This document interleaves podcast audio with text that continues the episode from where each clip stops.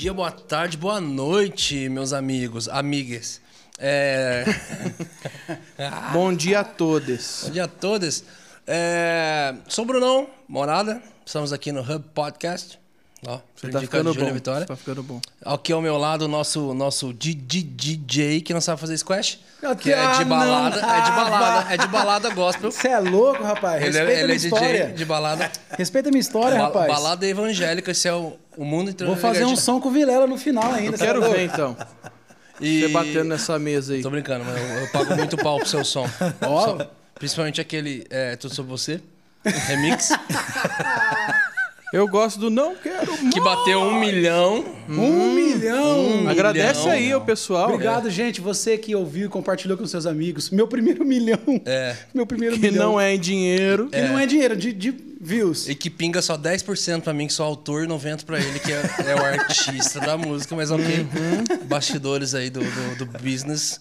É, show business, gospel, business. profético, eletrônico. É que você é abençoador, Chofares mano. Chofares e é, squash. Você é abençoador, mano. É... Estamos ali também com o nosso Vonei, Vona, Von Iver, Vona. ex-Lovato, ex agora ergueu a franja. Eu tô... Ele tava com a franjinha, tava em igual a Demi Lovato, de não binário. Restauração. Tá Lovato empoderada, indivíduo, né? Indivíduo não binário, pra glória de Deus. Nossa! Nosso Guita, nosso Guita, quando a gente conversou esse assunto de não binário, assim, ele chegava no aeroporto e falava assim... Galera, altão, galera, eu sou não binário, hoje eu sou um Yakut.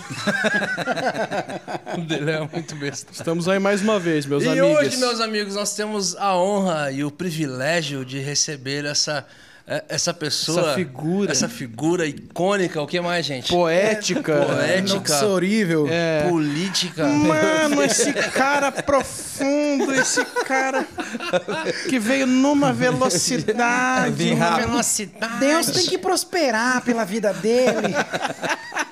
Cara, mano, que a gente se baseia muito nos memes, tá é, ligado? São muitas piadas internas também, muito, né? Já meme, não, mas esse aqui é meme, é tudo meme. É tudo meme. Eu nunca vi o do, do... Uma velocidade. Não, esse já. Esse tem, é que, tem que prosperar Deus. Mano. Gente, nós estamos aqui com... Felipe Vilela, salve família. Amigos. Salve, uma alegria. A gente tem que combinar agora a galera da produção aplaudir também é pra, pra aumentar o rolê, vai, tá ligado? Vai, vai. É. Felipe Vilela, meus amigos. É. Ó, grande, agora vocês viram bom. Ah, foi cinquenta volume, né? A mais agora pra cada um de partir né? agora. Agora, agora tá volume. É. Bem-vindo, meu amigo. Obrigado demais, valeu mesmo. Aqui está no Hub Podcast. Oh, é assim. É. Ele que é fez que um... a Júlia Vitória veio aqui. É, ela é e ela é americana, ela é toda na verdade. Gringa né? mesmo, né? Não, ela é americana é. mesmo, ela é brasileira. Sim. Aí ela, ela já, tipo... Ela já... Não, gente, e é muito bom estar aqui no Hub Podcast. Eu falei... Eu falei hop, hã? Ela fala Hop Podcast. Hop Podcast. É. Aí ela fala assim... Não, porque eu sou muito esquecido. Já tinha perdido meu AirPod. É. Aí eu falei... Você é o quê? Dela, AirPod. Ah, não, falei, não. Whatever. Aqui não tem. No Brasil é o AirPod. Whatever. Ele que fez uma viagem tranquila até aqui, né? Não, foi de boa. Deu tudo certo. Deu tudo certo. Na verdade, eu acho que isso já é Deus, cara. Dizendo... Meu filho, acabou seu ciclo de viagem.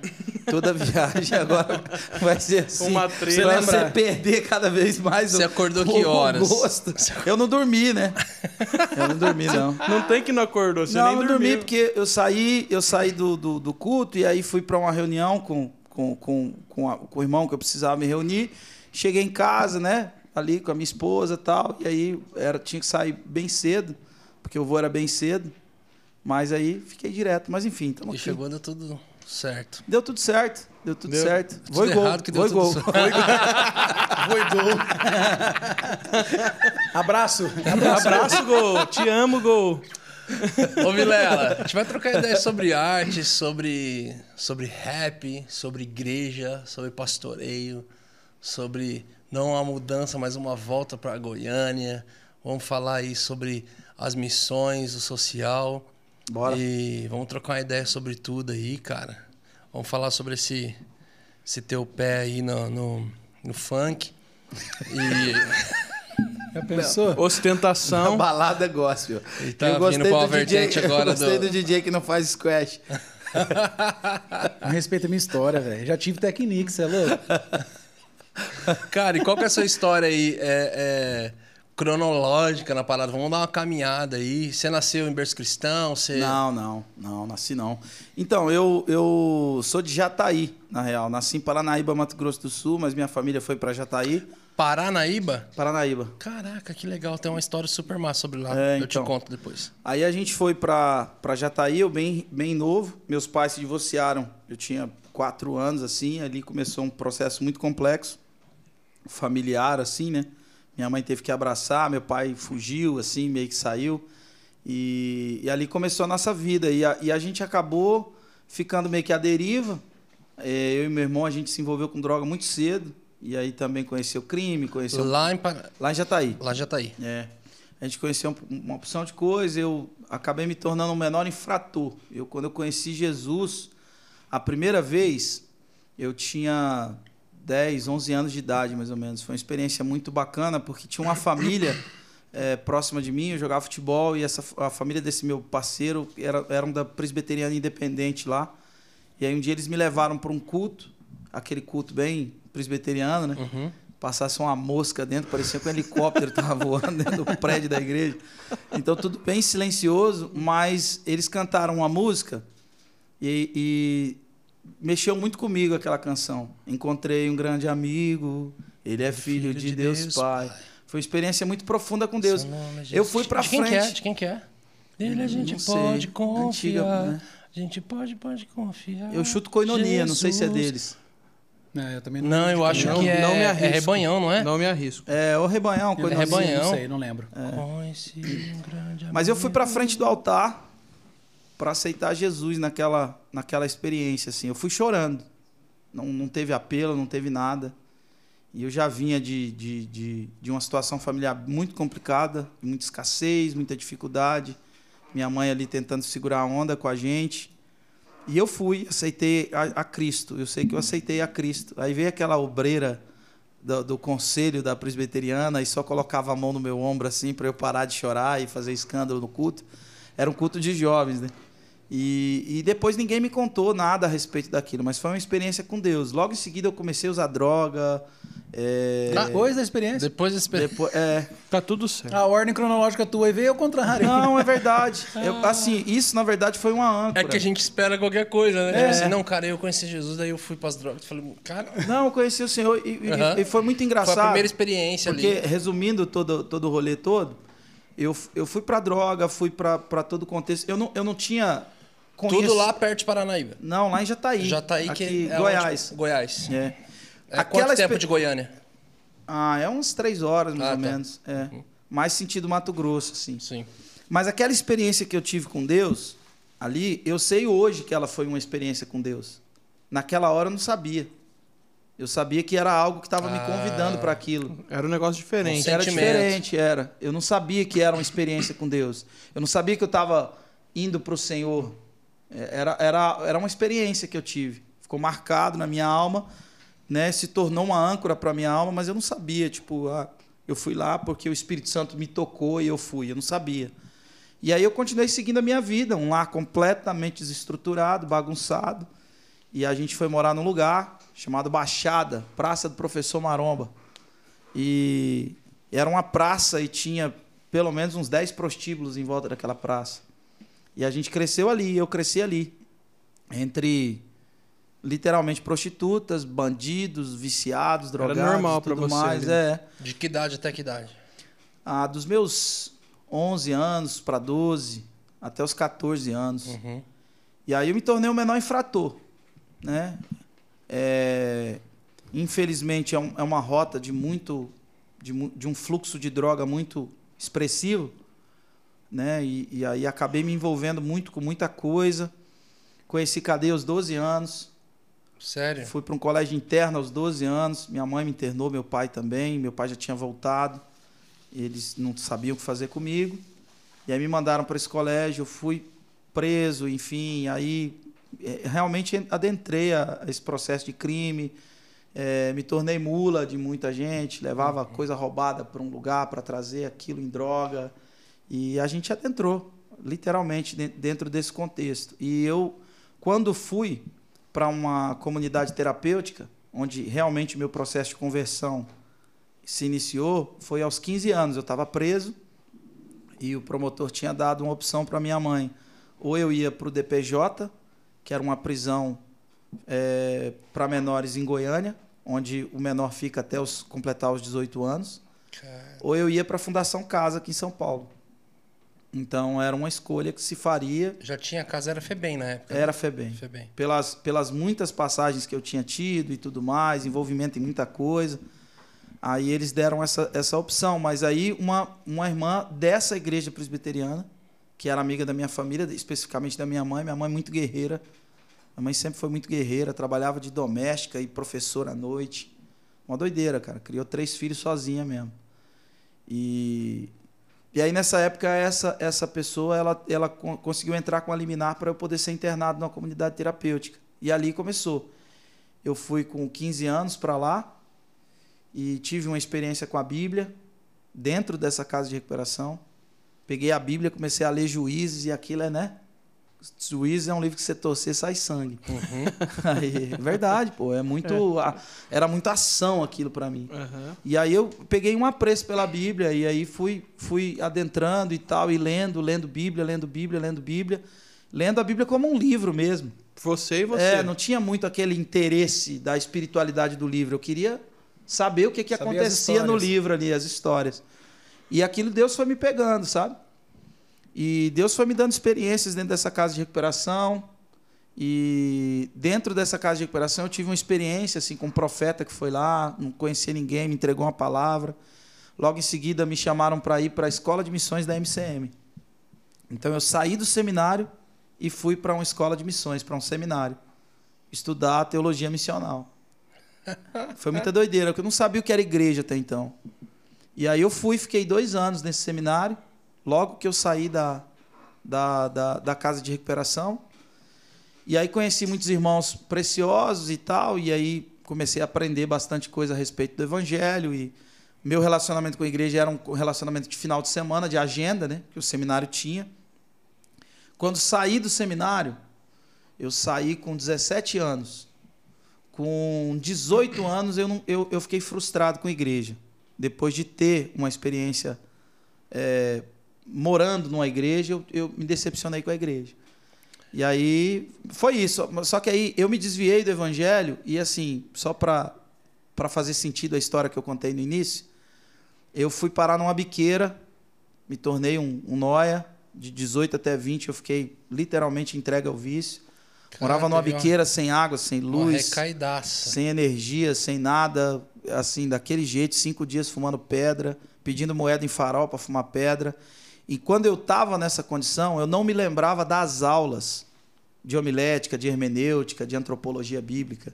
Eu me lembrava da experiência que eu tinha tido aos hum. dez anos. E eu cantava aquela música na madrugada. Encontrei um grande amigo, ele é filho de Deus Pai.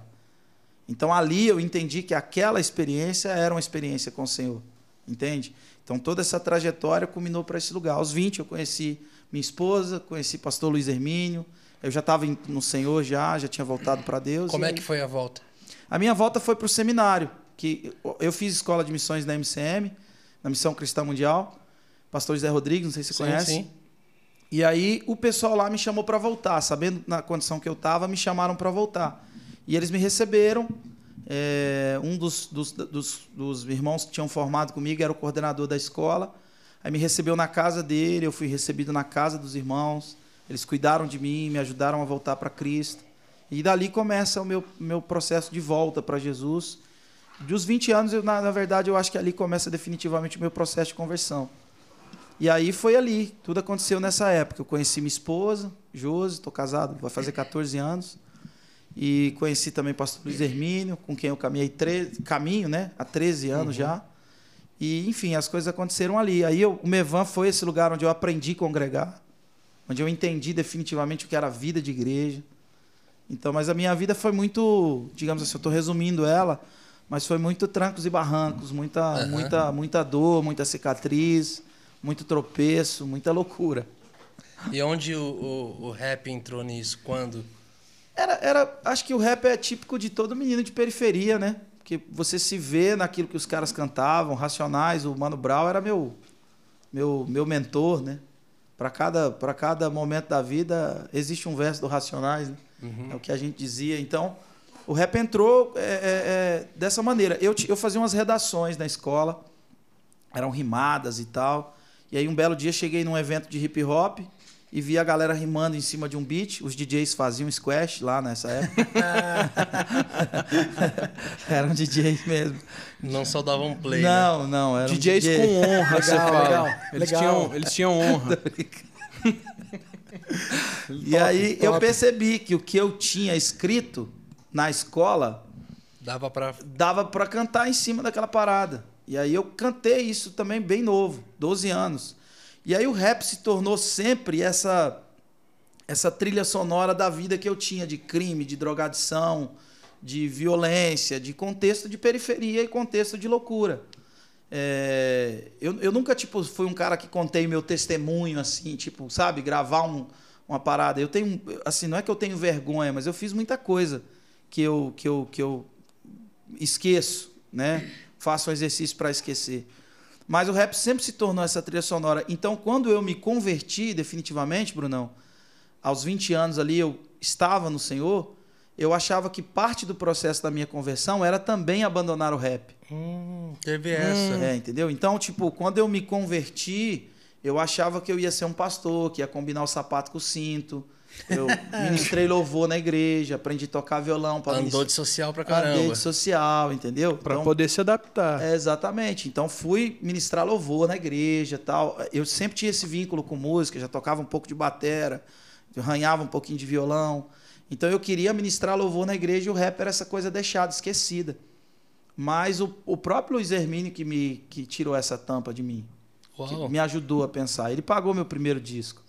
Ele me fez mostrar as minhas músicas numa reunião de pastores.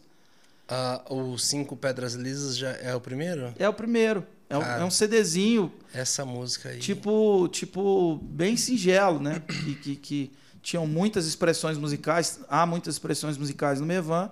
E aí o Luiz, quando escutou a minha música, falou assim, cara, você precisa gravar isso. Vai atrás. Ele incentivou. Ele incentivou, todo. Ele pagou, meu irmão. Que louco. Ele pagou o disco. Eu falei, cara, são cinco músicas, pastor. Que ano que é isso aí? Isso foi em dois mil e doze, dois mil e treze, por aí. dois mil e treze, eu acho. Foi que o disco saiu. Mas, assim, ele, ele foi aquele cara que, tipo assim, eu, eu ainda era tímido em relação a isso.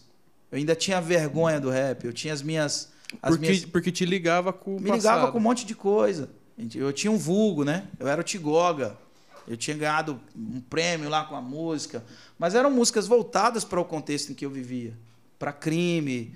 Falando de bandido que estava preso, falando de um monte de coisa. Então lá no secular você tinha chegado a gravar? Tudo. Tinha, gravei. Na época não tinha YouTube, não tinha uhum. esses bagulho tudo, né? Mas no comi- nos comícios da vida, a gente cantava pra caraca.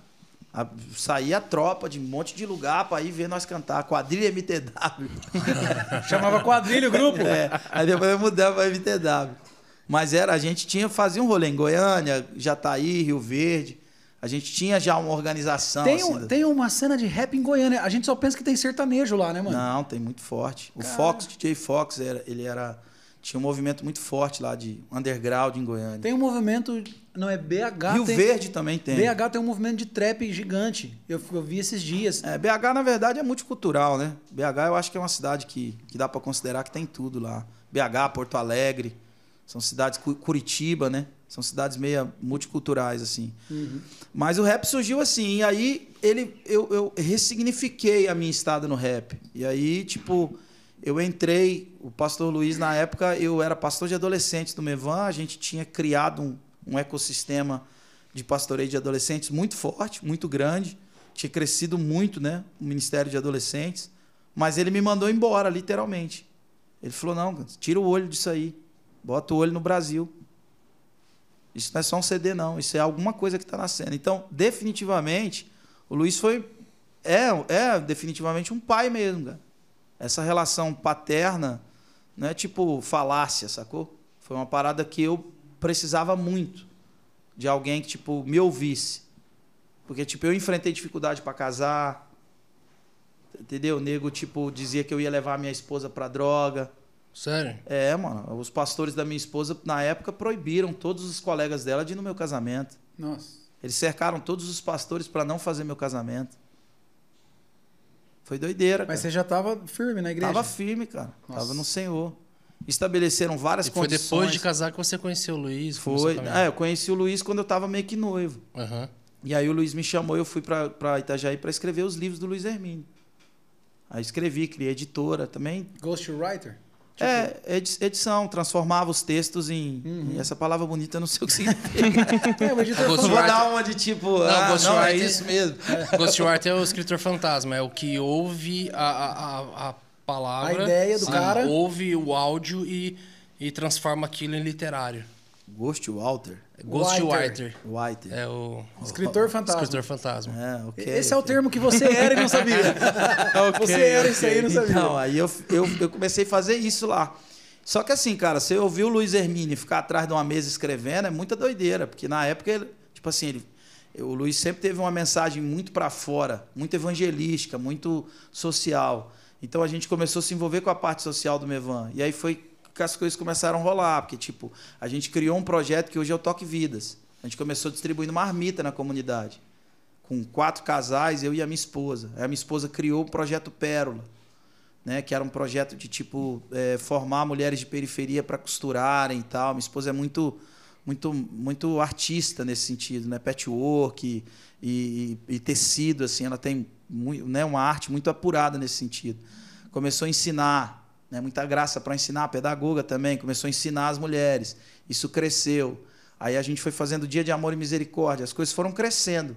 As, as, as, os lances que a gente ia fazendo no âmbito social, eles iam tomando uma proporção. Isso já em Itajaí? Já em Itajaí, é. Na, e na verdade, assim, cara, a minha vida de casado, eu cheguei em Itajaí, eu tinha um ano de casado. A minha vida realmente, em todos os sentidos, familiar, financeira... ministerial, espiritual, ela aconteceu em Itajaí. Então Itajaí foi, é definitivamente uma Jerusalém para mim. Uhum. Itajaí foi uma escola para mim, entendeu? Maravilhosa, assim.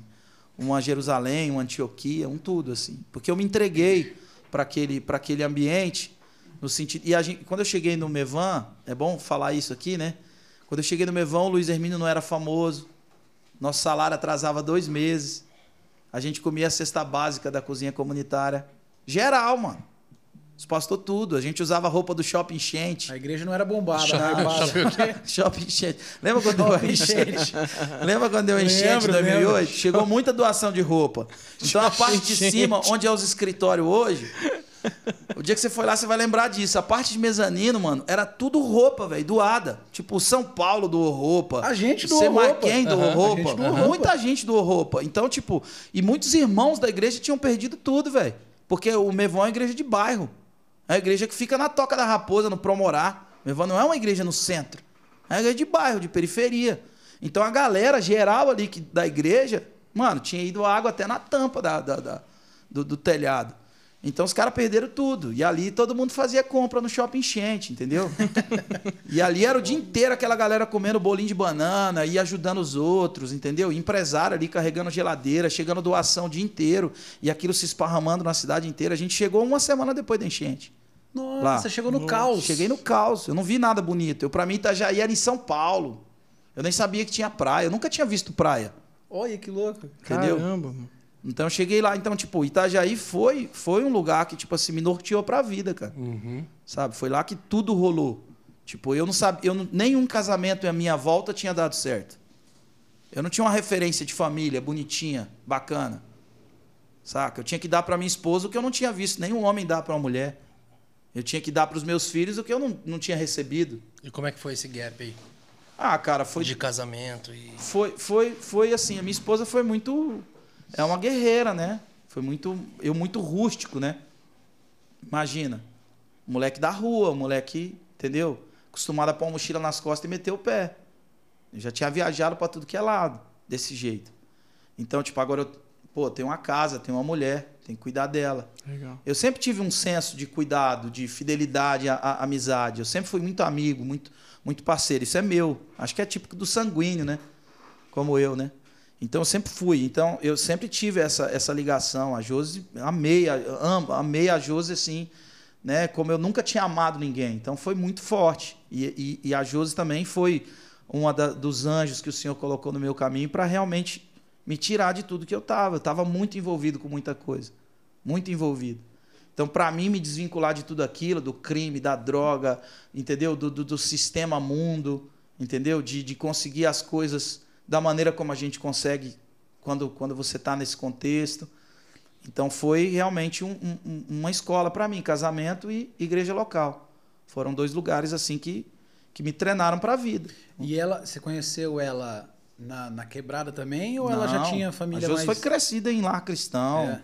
Tudo mais. A concorrência era gigantona. Mas os caras eram fracos. Os caras eram até mais bonitos que eu, mas era fraco.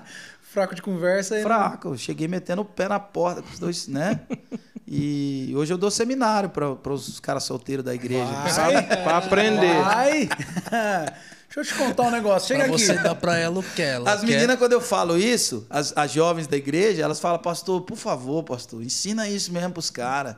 Os caras tão fracos. Os caras são fracos. Chegou um ponto, cara, que antigamente o homem tinha que ser bonito, estudado e educado. Hoje o cara tem que ser só homem, mano. Já basta.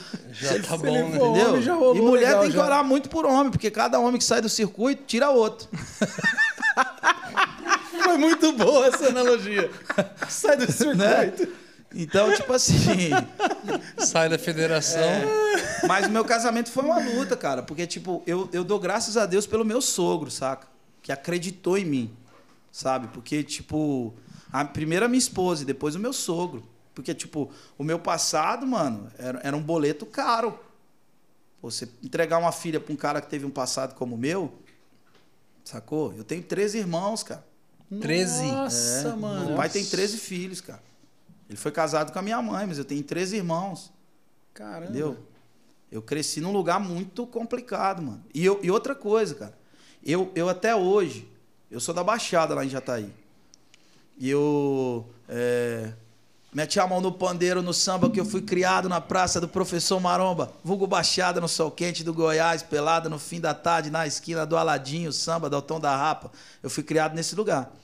E lá, quando eu era noia, o gordo do bar me chamava toda vez que eu tava zumbizando lá pela rua, cracudo lá, ele me chamava, me dava um espetinho com farofa, com mandioca e uma Coca K S. Ele me dava. Me chamava, tá com fome? Senta aí, vai comer. O garçom me atendia. Todas as vezes que eu vou em Jataí, todas as vezes, eu vou nesse boteco duas horas da manhã. Agora a internet, o povo sabe que eu sou pastor, mas antes ninguém sabia, né? Todas as vezes, a Josi fica em casa orando por mim, duas horas da manhã eu vou lá, só dá cracudo, só dá, dá gente boa também, mas dá muita gente, né? Fio desencapado. Eu vou lá duas horas da manhã, sento no balcão na frente dele, peço um espetinho, uma mandioca, uma, uma, uma Coca K S e como na frente dele. E não falo para ele que Jesus ama ele, porque ele já sabe. Esse dia eu cheguei lá no boteco e estava tocando Eli Soares. Verdade, mano. E eu fui, eu, o dia que eu fui casar, falei, vou casar. Me ajude a melhorar. Sozinho. Sozinho. Mas que seja. Me dá o tapa. Que seja, cara. Eu cantei isso. Quantas vezes eu... É. Foi a minha realidade na droga, mano. Andar zoado na rua e orando. E falando com o Senhor. A música que eu vou cantar, que, que a gente vai fazer, eu fiz drogadão, mano. Era tipo uma oração. Era... Deus escolhe os loucos pra confundir os sábios. Era um senso de, de dizer, Deus me escolheu também. Era a tua, sincera, a tua oração mais sincera. É, pô. Mano. Então, assim... É, é, e, e quando eu fui casar, Brunão, tô lembrando das histórias aqui, né? Vocês estão me puxando a linha. Eu fiz o meu convite, eu fiz trezentos convites de casamento. Era um folder bonito, com uma poesia, tal, maneira. Um designer brother meu lá da M C M fez, o Sintek. E, e eu fui, cara, em cada uma das biqueiras onde eu usava droga, entregar o meu convite de casamento pros caras que usavam droga comigo. Caramba, cara. Eu entrei dentro da biqueira e entregava o convite de casamento. Uau, mano. E eu fui lá na casa da Marilu, mulher do Aladim, que perdeu dois filhos. Moleque novo, que morreu no crime. E eu fui, há pouco tempo atrás, ela falou assim, ó, até hoje eu tenho o seu convite de casamento em cima da minha geladeira. Entendeu? Até hoje eu tenho. Era gente que não pegava um ônibus para ir para o centro da cidade. Mas eu fui lá convidar eles. E eles olhavam para mim e falavam, mano, o que, que aconteceu? Eu falava, pô, é uma longa história. E a gente comprava refri, rinco. Quando eu gravei meu C D mesmo, comprei meu primeiro carro zero, Brunão. Um H B vinte, um ponto seis. Eu peguei o carro, fui para Jataí, enchi o porta-luva de C D, já era o segundo já que eu tinha feito, enchi o porta-luva de C D e fui distribuir lá na quebrada de onde eu vim. Sentava na calçada, no meio-fio, abria um refrigerantezão de dois litros, pegava um monte de bolacha recheada, sentava lá comendo com eles e trocando ideia. Até hoje eu faço isso, velho. Até hoje eu faço. Então, eu, eu vim dali e, tipo assim, o Mevan... Não quero ficar falando muito de placa, né? Mas falar assim... A minha, a minha comunidade local me treinou para isso e respeitou a disposição que eu tinha de fazer isso, né? Tem uma música do Emicida agora que ele lançou recente, que ele diz: viver é partir, voltar e repartir. Partir, voltar e repartir. Eu vi. Então, tipo, é, é basicamente o que eu que eu tô tentando fazer, assim. Demais. Voltar para Goiânia também tem esse contexto. Foi um lugar também que eu tive os meus, os meus, os meus entraves e... Você voltou recentemente. Voltei, é, cinco meses. Mas a gente já, já chega nessa parte. E aí, você, por incentivo do próprio pastor Luiz... Eu falei demais. Voltou pro rap. Não, não, eu quero, eu quero chegar nessa parte legal. Cara, é, você, voltou pra, você voltou pro rap ali através do incentivo do, do, do seu pastor, Luiz Hermine. Gravou, e mesmo gravando e cantando, ainda tinha uma certa... resistência, você falou, isso me chamou a atenção. Tinha, eu tinha, eu, assim, eu, eu, parece que quando a galera... Assim, uma que a igreja, isso mexia comigo. A igreja, tipo assim, ela, ela meio que... Ela tem os seus, os seus arquétipos, né? Os seus estigmas. Então, o cara do rap é o cara reclamando em cima de uma batida. Tipo, uhum. Parece que ele não tem o que dizer. Não, mano, todo mundo vê, já faz assim, né? Ó, mano aí e tal... E, e, entendeu? Então parece que diminuía um pouco do, do, do que eu, da mensagem que eu queria trazer.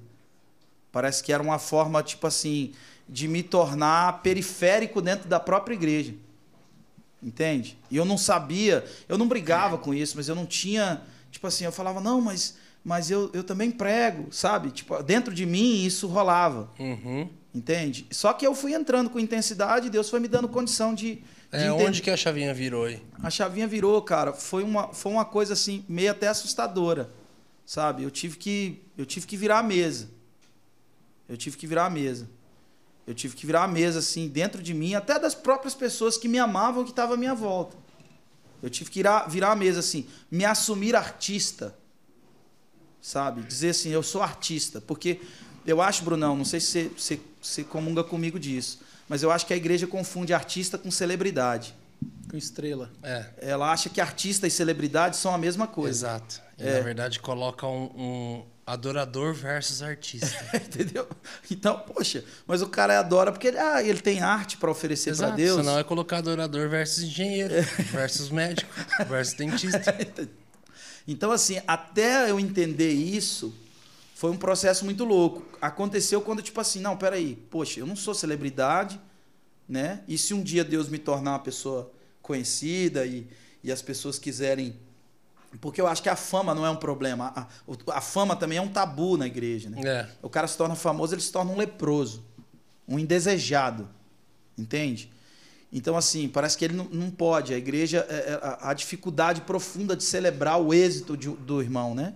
E, e essa, na verdade, é o, é o, é o pecado posterior ao, ao de Adão, né? A incapacidade que Caim teve de se alegrar com, uhum. com, com o êxito do, do irmão. Então, isso está presente até hoje. E, e aí eu tive que, tipo assim, pensar... Eu, eu, como eu disse, eu acho que a fama não é um problema. O problema é não ter causa, né? Eu digo, eu tenho causas. Se a minha arte for vista, for conhecida... Sabe aquele lance assim, não, é para Deus... Gravei aqui, mas é para Deus. Eu não quero ficar conhecido. Eu não quero... Isso é mentira, né? Porque todo mundo que grava quer que todo mundo ouça a tua música e cante, você lave tá, roupa tá documentando, ouvindo, né? É, e, e limpe a casa ouvindo. Isso é mentira. Então, tipo, eu, eu precisei realmente, é, é, tipo assim, caminhar com pessoas que já tinham vencido isso. O Salomão do Reggae foi uma delas, sabe? O Alex Passo também foi um deles. Acho que a amizade com esses caras, o próprio Estevão Queiroga. Eu acho que é, o Clóvis Pinho também foi um cara bacana. Tipo, a, toda essa amizade com esses, com esses irmãos que já tinham passado por esse lugar foi, foi importante para mim, sabe? Ah, você tinha um evento, né? Eu tinha o Play. O Play. E quando o Play começou a acontecer, fala um pouco sobre ele. É, é, ele colaborou para isso ou você já estava já... firme então, nessa o Play, ideia. O Play colaborou. Eu sempre, fui, eu, sempre, eu sempre procurei estudar mais essa linha da missiologia. Então, a minha, a minha inclinação teológica sempre foi voltada para esse contexto, né? da, da missiologia em si, do comportamento para-eclesiástico da igreja. Então, o Play era, na verdade, uma maneira de me reinventar, porque eu comecei fazendo um, um workshop chamado Identidade e Ativação, e eu comecei a rodar em igrejas. Em igrejas no Brasil, foi quando eu saí com o disco. Eu disse, eu não sou só um cantor de, de rap. Não que isso, né, seja demérito ou seja pequeno, mas eu digo, o rap é uma das minhas ferramentas e eu tenho uhum. também uhum. uma mensagem para compartilhar.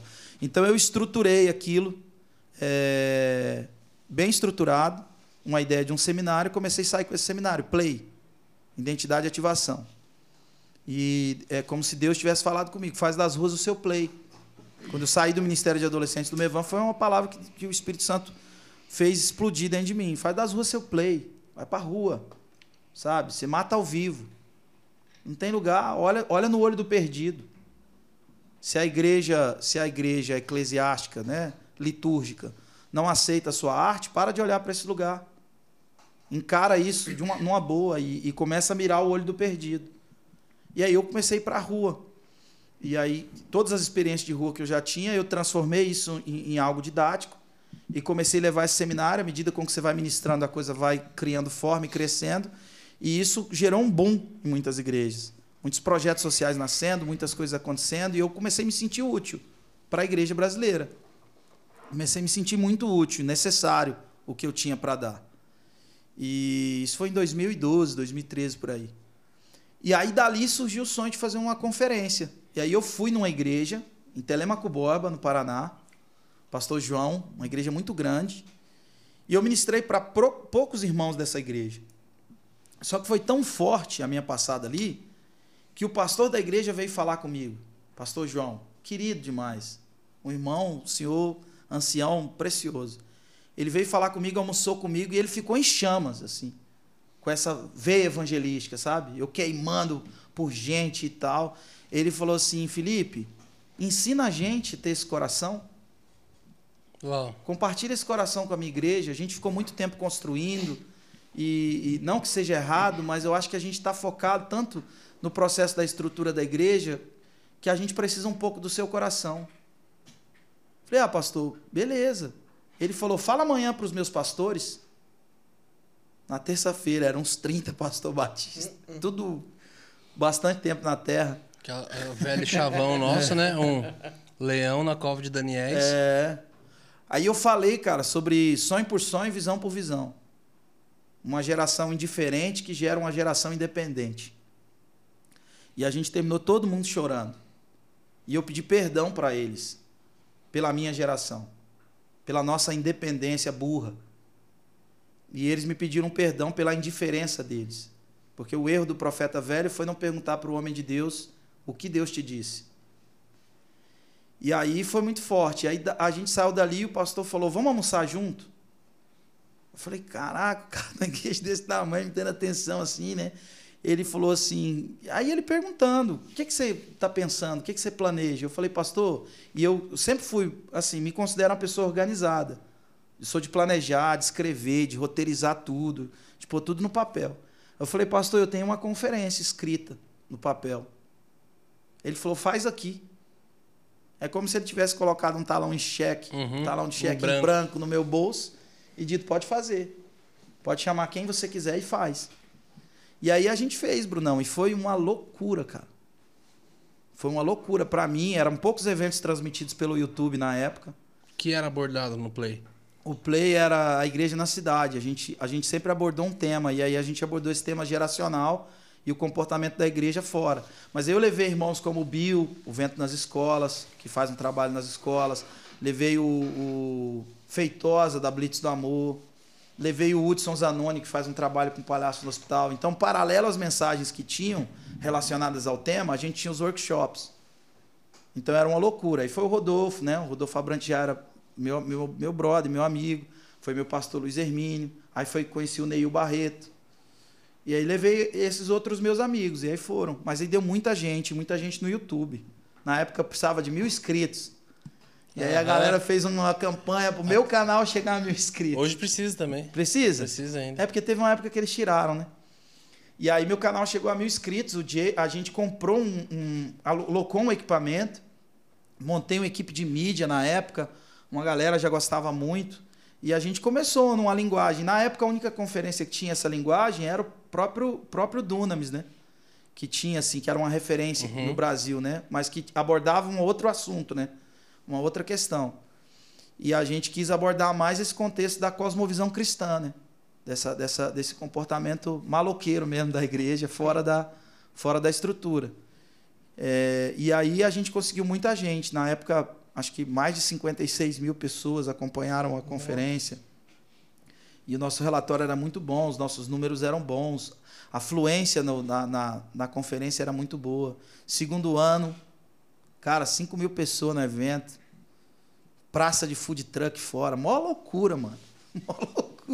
Dava vontade de esconder quando eu via aquela gentarada toda. E aí levei Guilherme Shelby. É, levei, aí levei Salomão do Reggae. Aí fui levando outros irmãos. Guilherme Shelby eu não conheço. Guilherme Shelby, ele é um procurador da República. Ah, tá. E ele fala sobre erotização das crianças. Ah. Que louco. Ele luta muito contra que isso. Que legal, Ele cara. escreveu vários livros contra, contra esse processo de erotização das crianças e tal. É um cara conservador, é, puro sangue mesmo. E, e a gente levava... Só que o, o grande lance do, do, do Play era o contraste. Ao mesmo tempo que a gente levava um conservador, a gente levava alguém que tinha um pensamento mais, mais tendencioso a, a pensar como, como a, o lado inteligente da esquerda pensa. Então, a gente queria não uma militância, saca? A gente queria uma pluralidade, a gente queria, a gente queria um comportamento, é, é, digamos, de igreja mesmo. Então, aqui todo mundo baixa as armas, que hoje é uma utopia propor isso. A coisa está tão Tudo adoecida... que polarizada, é. Tá difícil. Então, assim, a gente não vai aqui discutir tipo, a vida humana em si, a, a, a, os aspectos é, é, que nos separam. A gente vai discutir a vida humana. Como é que a gente chega num lugar de pacificação? Então, ser, ser reconhecido como filho de Deus é ser pacificador. Os pacificadores serão chamados filhos de uhum. Deus. Isso é uma utopia hoje. Pacificação é uma utopia. Eles falam que você está em cima do muro. Exato. Entendeu? É então, voto em branco. É, a gente queria propor um diálogo. E a gente conseguiu. Acho que a gente conseguiu unir muita gente bacana no Play, sabe? E aí o Play foi crescendo, é, desenvolvendo. A gente fez, eu acho que o último foi em dois mil e dezoito, dois mil e dezenove, se eu não me engano, lá em Bauru. A gente fez aqui, né? Perto, né? A gente fez em Bauru. E aí o Play contribuiu, sim, bastante. O Play contribuiu para que eu conhecesse pessoas, conhecesse irmãos, porque era eu criando uma mesa e, e escolhia quem sentaria nessa mesa e, teoricamente, pessoas que estavam me ensinando estavam ensinando também para outros irmãos. Né? Foi, foi mais ou menos isso. Que legal, cara. E, e aí teve um... E continuou no rap, continuou no rap. Continuei. Aí você lançou um trampo animal, né, cara? Aí lancei o D V D. O D V D foi uma... Num deck, assim? É, esse foi o último, né? Uhum. Esse foi o... Que era até pra você participar. Você não quis. Mais um? Mais Meu um, mano. Deus, você não, recusou? Mano. Vamos falar não, não, do Não, não, como é que foi? Deus. Como é que foi isso? Não, porque você já... Eu acho que o terceiro cara que, recu... que ele recusou. O... Não, primeiro ele falou sim. É, é esse é. mesmo, é isso Porque mesmo. Porque é a música Reluzir. A música Reluzir. É isso mesmo, não fala mais. A música, a música Reluzir é uma música que eu tenho com o Kivitz e com o Bjork. Não sei se vocês chegaram a ouvir no primeiro trampo. Aí no segundo trampo eu falei, cara, eu queria dar uma cara mais reggae pra essa música. Ele falou, não, conheço a música e tal. Hum. Falei, pô, ficou mais fácil então ele e tal. Ele faz isso. E aí não, ele, fica, ele ficou me segurando até, tipo assim, não me respondia, né? Rapaz. Acho que é só comigo também. Não, não ser. foi. Rapaz. Israel Salazar passou aqui e falou a mesma coisa. Juninha é. Fran passou aqui e falou a mesma coisa. É, Morada também. Véio. Entendi que não é pessoal, Bruno. Fez isso até é. com Morada já. Comecei a estudar uns negócios de escassez, de mercado, marketing digital. Arrasta pra cima. Quer uma participação do Brunão? Arrasta pra cima. Cara, eu... Não. E continua arrastando até hoje aqui. Caramba, cara. E aí a gente... Eu lembro que a data não bateu. É, não, você ia ver teu pai. Tinha...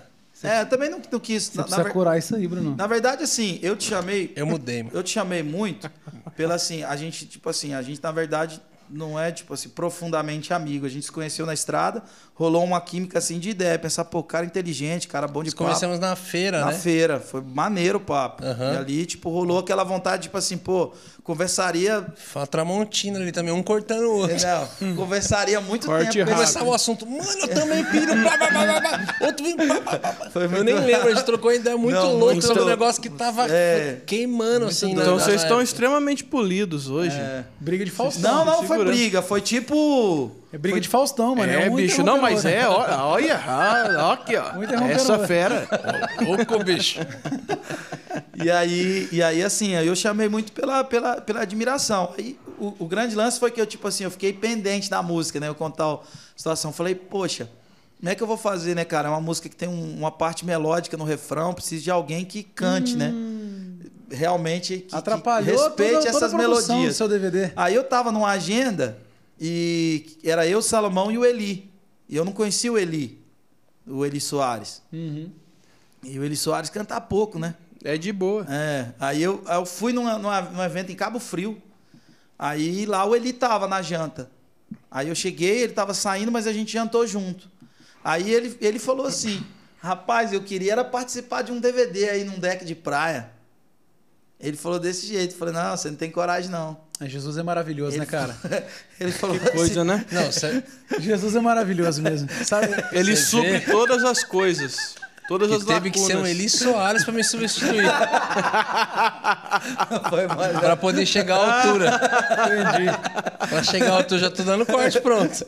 Não, e pra ficou mais barato. Vou, vou honrar ah! o Eli aqui. Ficou mais barato que o Eli comprou a passagem dele e foi, cara. Olha aí, ó. Caramba, cara, isso que é honra, né? De verdade. Que lindo, Jesus. Aí ele falou é assim...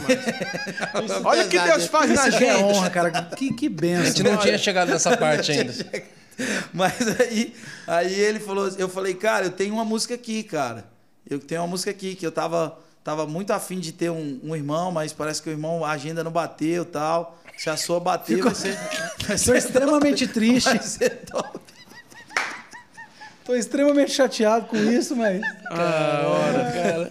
É, mano, oh, favela venceu, irmão. E eu tô extremamente honrado, porque, mano, pra substituir aqui o gordinho aqui, teve que Entendi. Ser... Foi, foi. Né?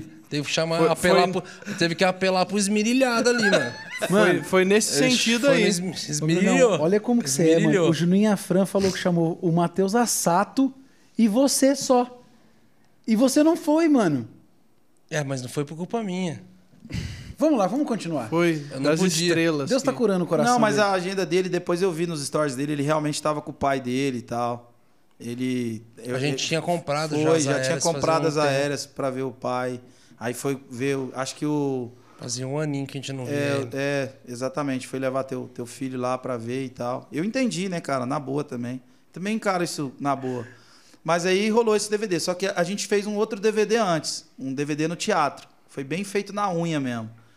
Porque, amigos, eu, eu tinha gravado dois discos, eu não sei se você tem essa impressão.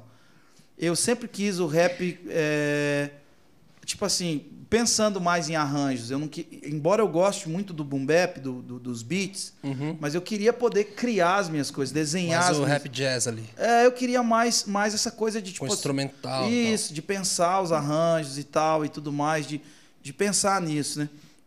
E eu não tinha conseguido fazer isso. Quem que é o melhor nessa linha pra você? Tipo de... De, de, de rap... De referência. Jazz ali com, com, com banda. Pra gosto mim, muito hoje, do Mac Miller, pra cara. Mim, é, o Mac Miller, sim. É, eu gosto muito do Mac Miller, mas eu gosto muito do Anderson .Paak. Ah, eu acho que, que pra mim, ali também. Quebra tudo. Eu acho que o Khalid passeia um pouco também pelo rap, mas ele já é outro nível de arte, uh-huh. na, minha, na minha opinião. Khalid é mas muito bom. É muito bom, Muito cara. bom. Muito bom. Mas dos nacionais, dos nacionais assim, eu hoje, para mim, diferente de tudo, é o Emicida. Para mim, o Emicida, ele, ele, ele, ele mudou a, a forma de pensar rap, uhum. de pensar rap como música mesmo, como, é. como, como arranjo lindo, com uma produção maravilhosa, mas respeitando a essência do rap, sabe? É, eu acho que ele, ele realmente... Desnichando, é, né? Ó, inventei um... Olha, desnichando. É, foi tipo isso. Ah, é o nome do disco. É, e a... é tipo a Despiora, né? Da, da notícia. É, é, a Despiora. É. E aí a gente fez o, o D V D no teatro nessa intenção de pegar os dois E Ps que eu tinha feito E, tipo assim, a galera da banda que eu tinha na época dizer assim, cara, vamos fazer uma releitura dessas músicas. As que são boas, a gente cria um arranjo para para elas. E foi uma parada muito, muito diferente, porque foi muito independente, saca? Tipo assim, eu me organizei, fiquei um ano guardando grana e tal, roteirizei tudo, eu fiz um curso de roteiro com o cara da E S P N, eu que roteirizei tudo, escrevi tudo, fiz toda a parte de produção também, porque eu não tinha grana para pagar ninguém, loquei a casa, pensei o cardápio que todo mundo ia comer, loquei uma casa na praia, e ao invés de levar todo mundo pro hotel, levei todo mundo para essa casa. Aí tinha o cara que fazia o café da manhã, tinha um som montado na casa. Foi uma vivência muito poderosa, assim, que sabe? Legal, cara. Foi muito da hora. E, tipo, isso se tornou até referência para produção independente, assim, de muita gente, sabe? No sentido da, do, do lance de fazer. Eu fiquei devendo depois, né? Normal. Eu ia, eu ia pregar em velório, ia pregar em velório e montava estande de camiseta e livro. Eu fazia um velório, montava lojinha. Muito bom, cara. Montava lojinha.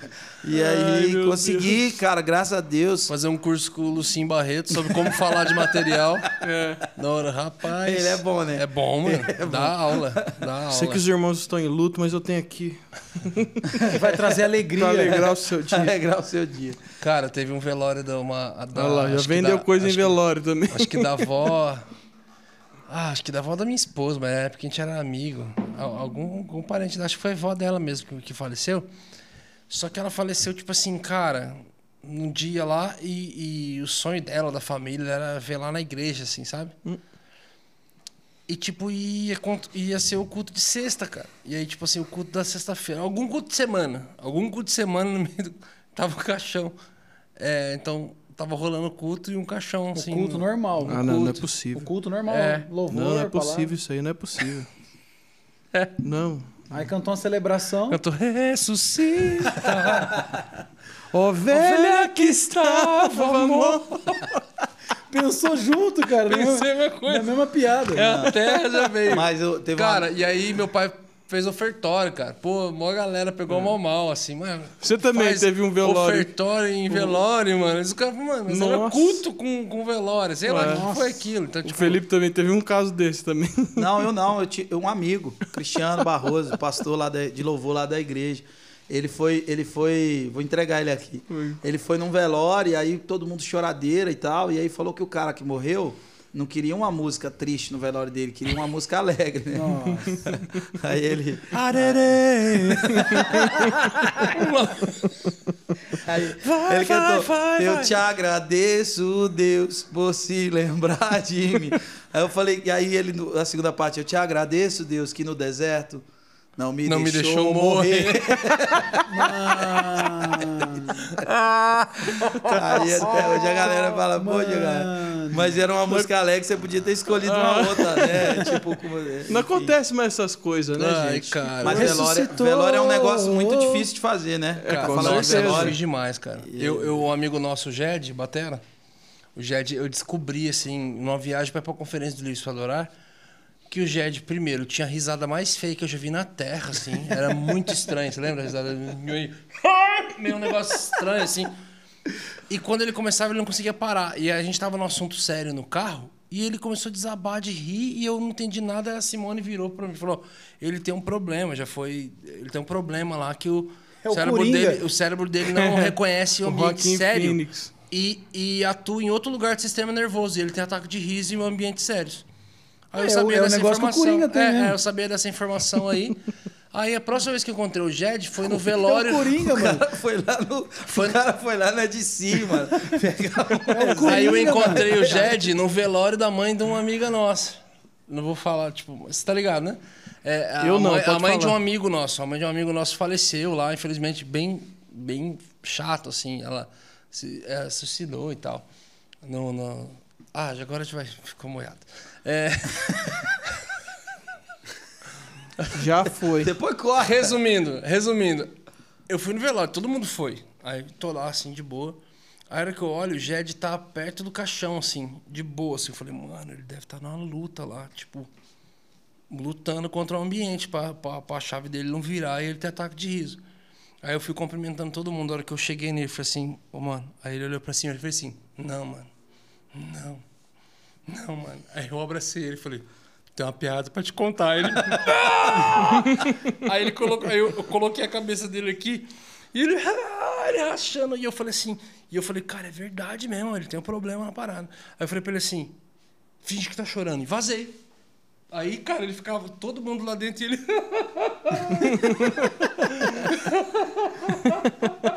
Então ele aproveitou o riso. Cara, eu vi a família olhando assim, menina pegado nela, né? Nossa, olha. Próximo, que bonito. Né? Que Próximo. bonito. Mano. Cara. Derramando o coração ali. É muito bom. As histórias, as histórias de velório, de, de, de, velório, de, de contexto de mico que a gente paga. Tem coisa que só sabe também quem tá na, quem tá na pista. Só quem erra tá quem no tá circuito. falando sempre, né, cara? Só erra quem tá, quem tá direto. Mas foi isso, né? Depois do, desse, dessa, desse parênteses aleatório aí sobre velórios. Desse corte aleatório. É. É, isso. É que a imagem foi muito boa. Passagem mano. pelo Vale da Sombra da Morte, né? É. A gente vai para Águas Verdejantes. Literalmente. É, para Águas Verdejantes é boa, né? Águas é muito... Verdejantes. É Maragogi, você fala, né? Vendeu muito no velório. Vendeu material, hein? Vendeu. Vendeu. É o kit sobreviva.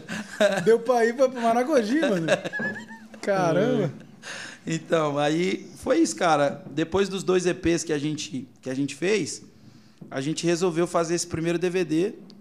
Conseguimos fazer. É, foi muito legal. Na época eu não tinha nenhum entendimento sobre, sobre plataforma digital...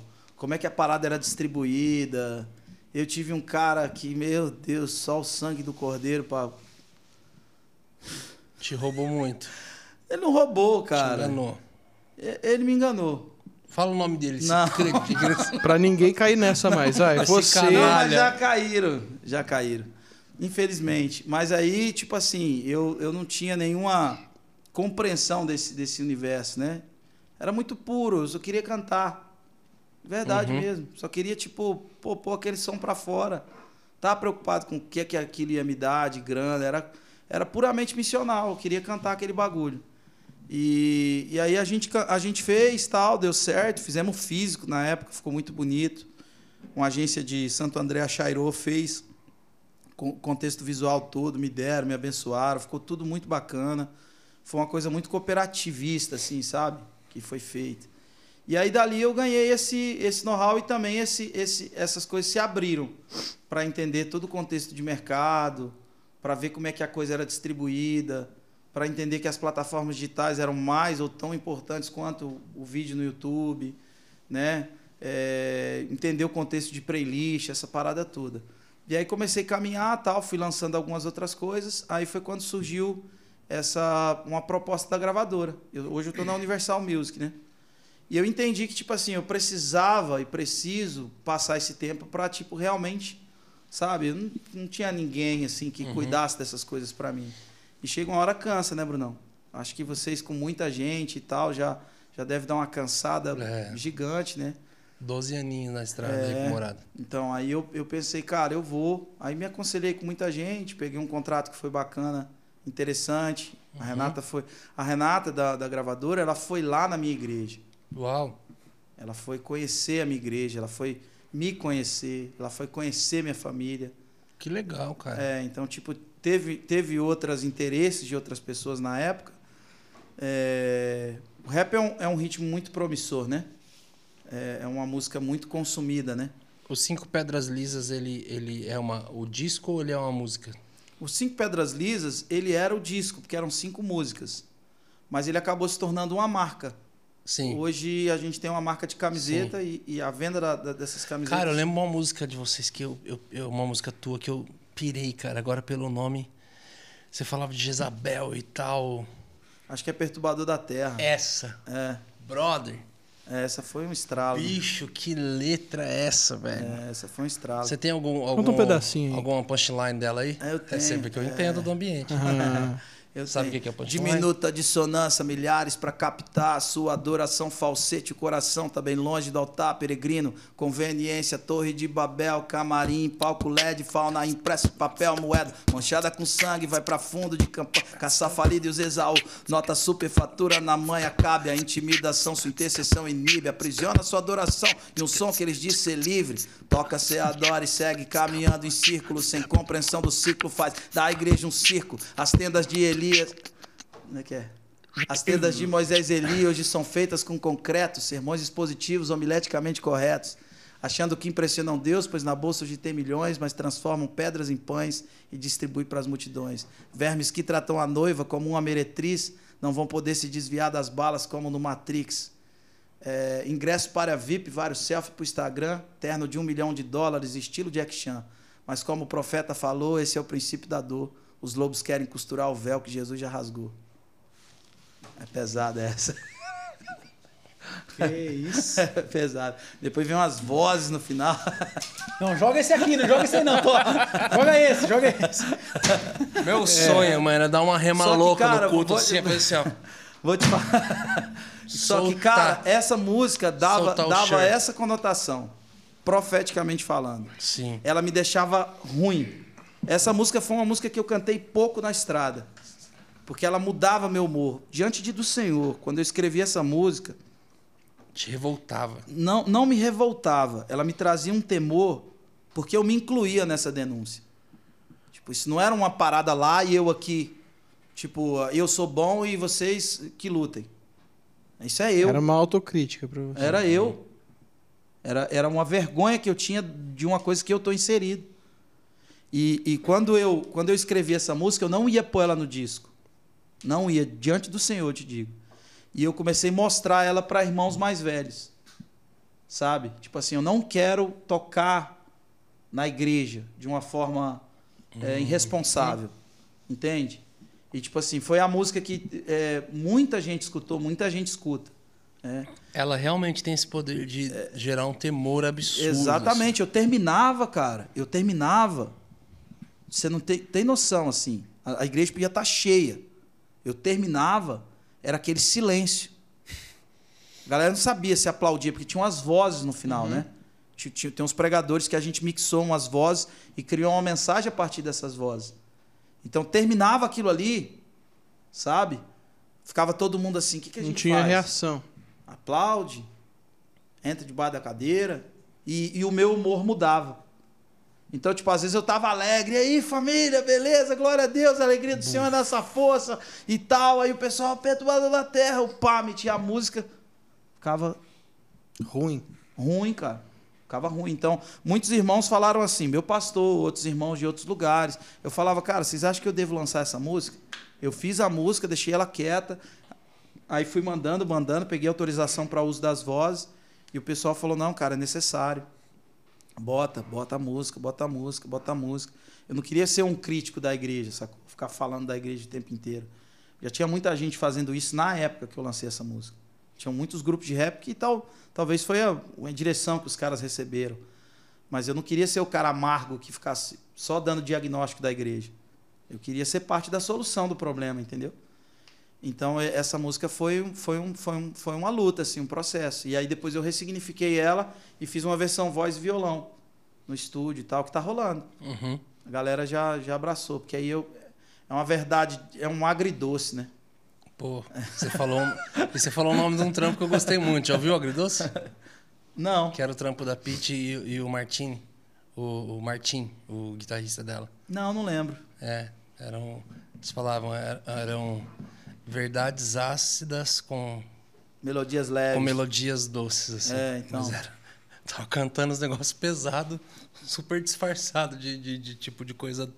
de um som doce, assim, cantando é. coisa bem pesada.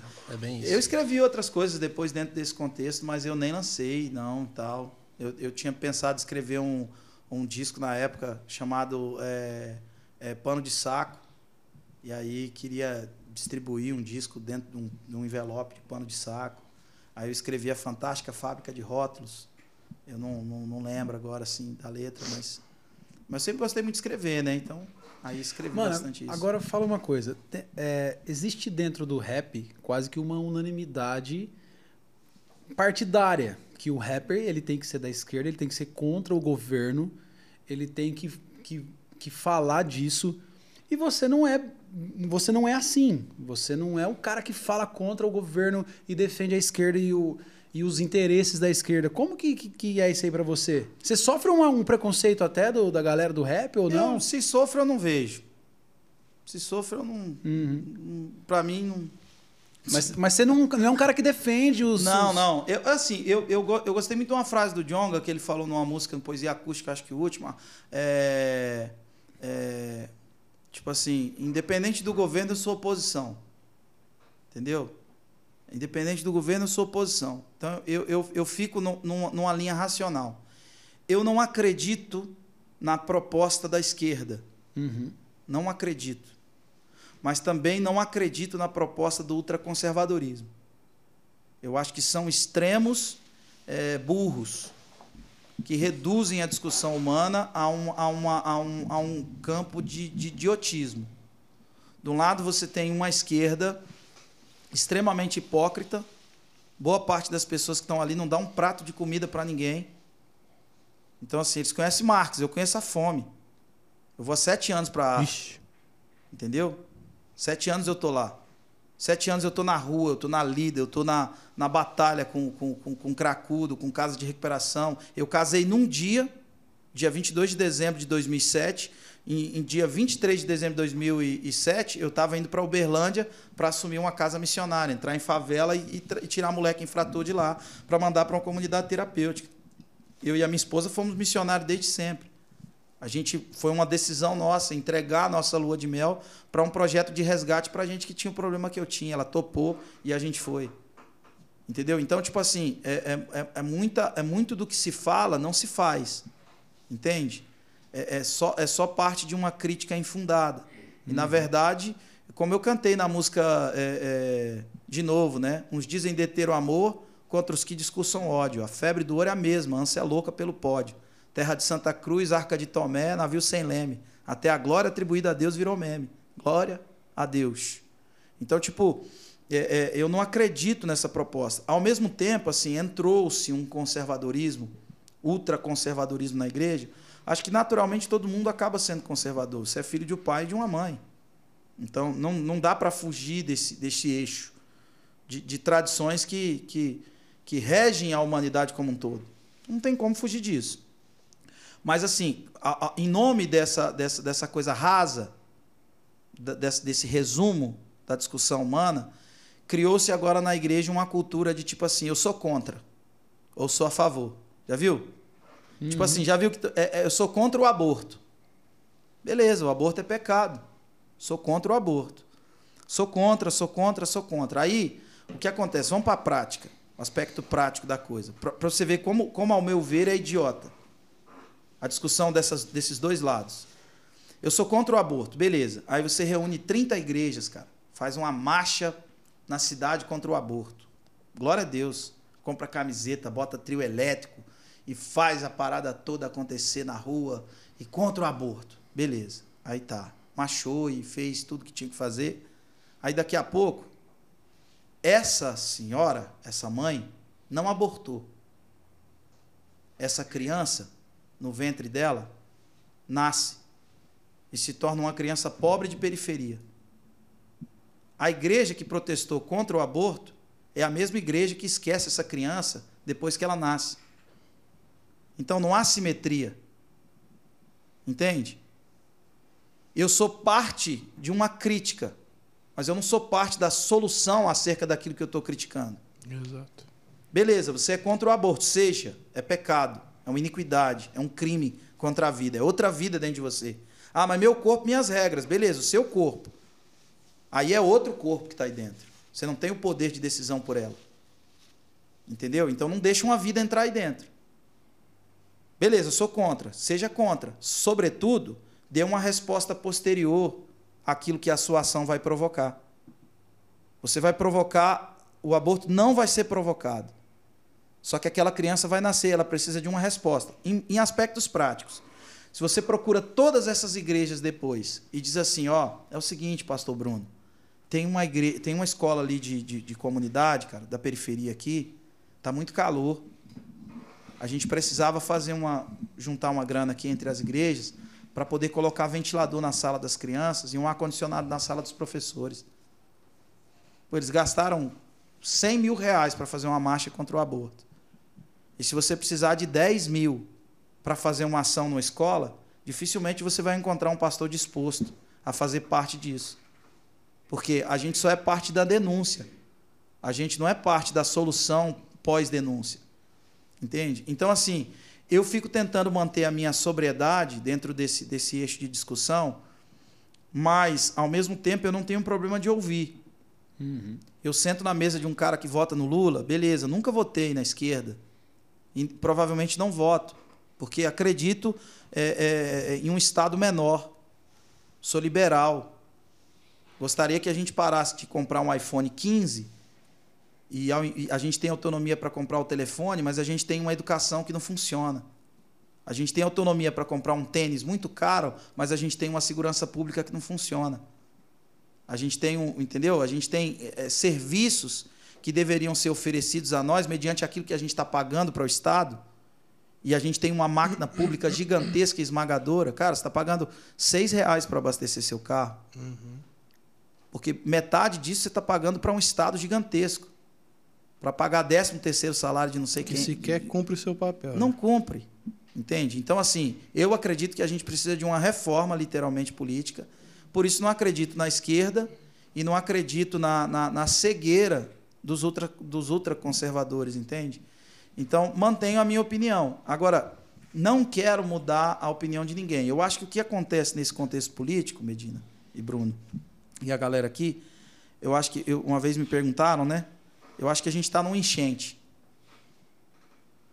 Quando se tem um enchente, cara, todos os rios se sujam. Todas as calçadas ficam sujas. Não adianta querer limpar nada agora. Tem que ficar quieto, esperar a água baixar. Entendeu? Eu acho que isso nos adoeceu profundamente. Entende? Ficar olhando para você para entender qual lado você defende. Eu não defendo nenhum, eu defendo a vida humana. Eu sou um pastor, um pregador do evangelho, pretendo nunca usar o púlpito da minha igreja como um palanque eleitoral, não aceito nenhum tipo de militância dentro da, da comunidade de fé que pastoreio ou de um projeto que, que eu ajudei a criar. Não aceito. Não é lugar para isso. O meu ofício, eu não sou um, um, um, um especialista em discussão política. Eu estou estudando agora, estou lendo Hobbes, o Leviatã, a República de Platão, estou tentando estudar agora. E o grande problema nesse contexto é, é o seguinte, quando você ensina o que você não entendeu, você está multiplicando a ignorância. Uhum. E tem muita gente multiplicando a ignorância. Só, re, só faz um repost daquele, da publicação de... Uhum. Você entende? Então, a, a gente tá emburreceu toda a discussão. Pandemia, a gente emburreceu. Vida humana, a gente emburreceu. Cuidar de pobre, é, necessitado, estrangeiro e viúva. Órfão, parece que se tornou um sinônimo de, de, de, de militância é, esquerdista. E é bíblico, entende? Em contrapartida, o conservadorismo defende, defende valores familiares, mas isso não, é, isso não é uma tônica conservadora, isso é uma tônica bíblica, entende? Então, eu fico tentando caminhar nesse, nesse, nesse universo, entendeu? Estabelecer uma simetria entre as minhas ações. Sou contra o aborto, mas também eu acho que pior do que, do que tão, tão ruim quanto abortar é esquecer a criança depois que ela nasce. Sim. É não dar uma resposta para a criança que nasceu. Beleza, você quer que a criança não seja abortada, mas você tem uma solução para dar depois que ela nascer? Depois que essa mãe não tiver leite para dar para o filho? Depois que essa mãe não tiver dignidade para cuidar dessa criança? Depois que a mãe não tiver provisão para poder cuidar de si e cuidar do filho? Então, seja contra, mas tenha uma ação simétrica, entende? Então, tanto a esquerda quanto a direita, ela não oferece nenhum tipo de resposta para a vida humana de uma forma integral.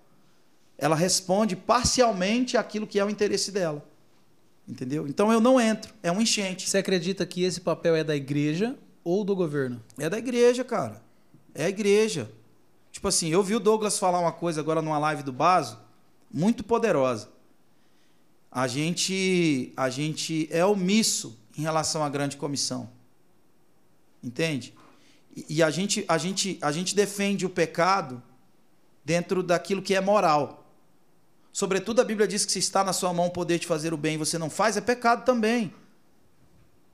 Tanto quanto qualquer outro pecado de, de, de, de, de, de reprovação moral.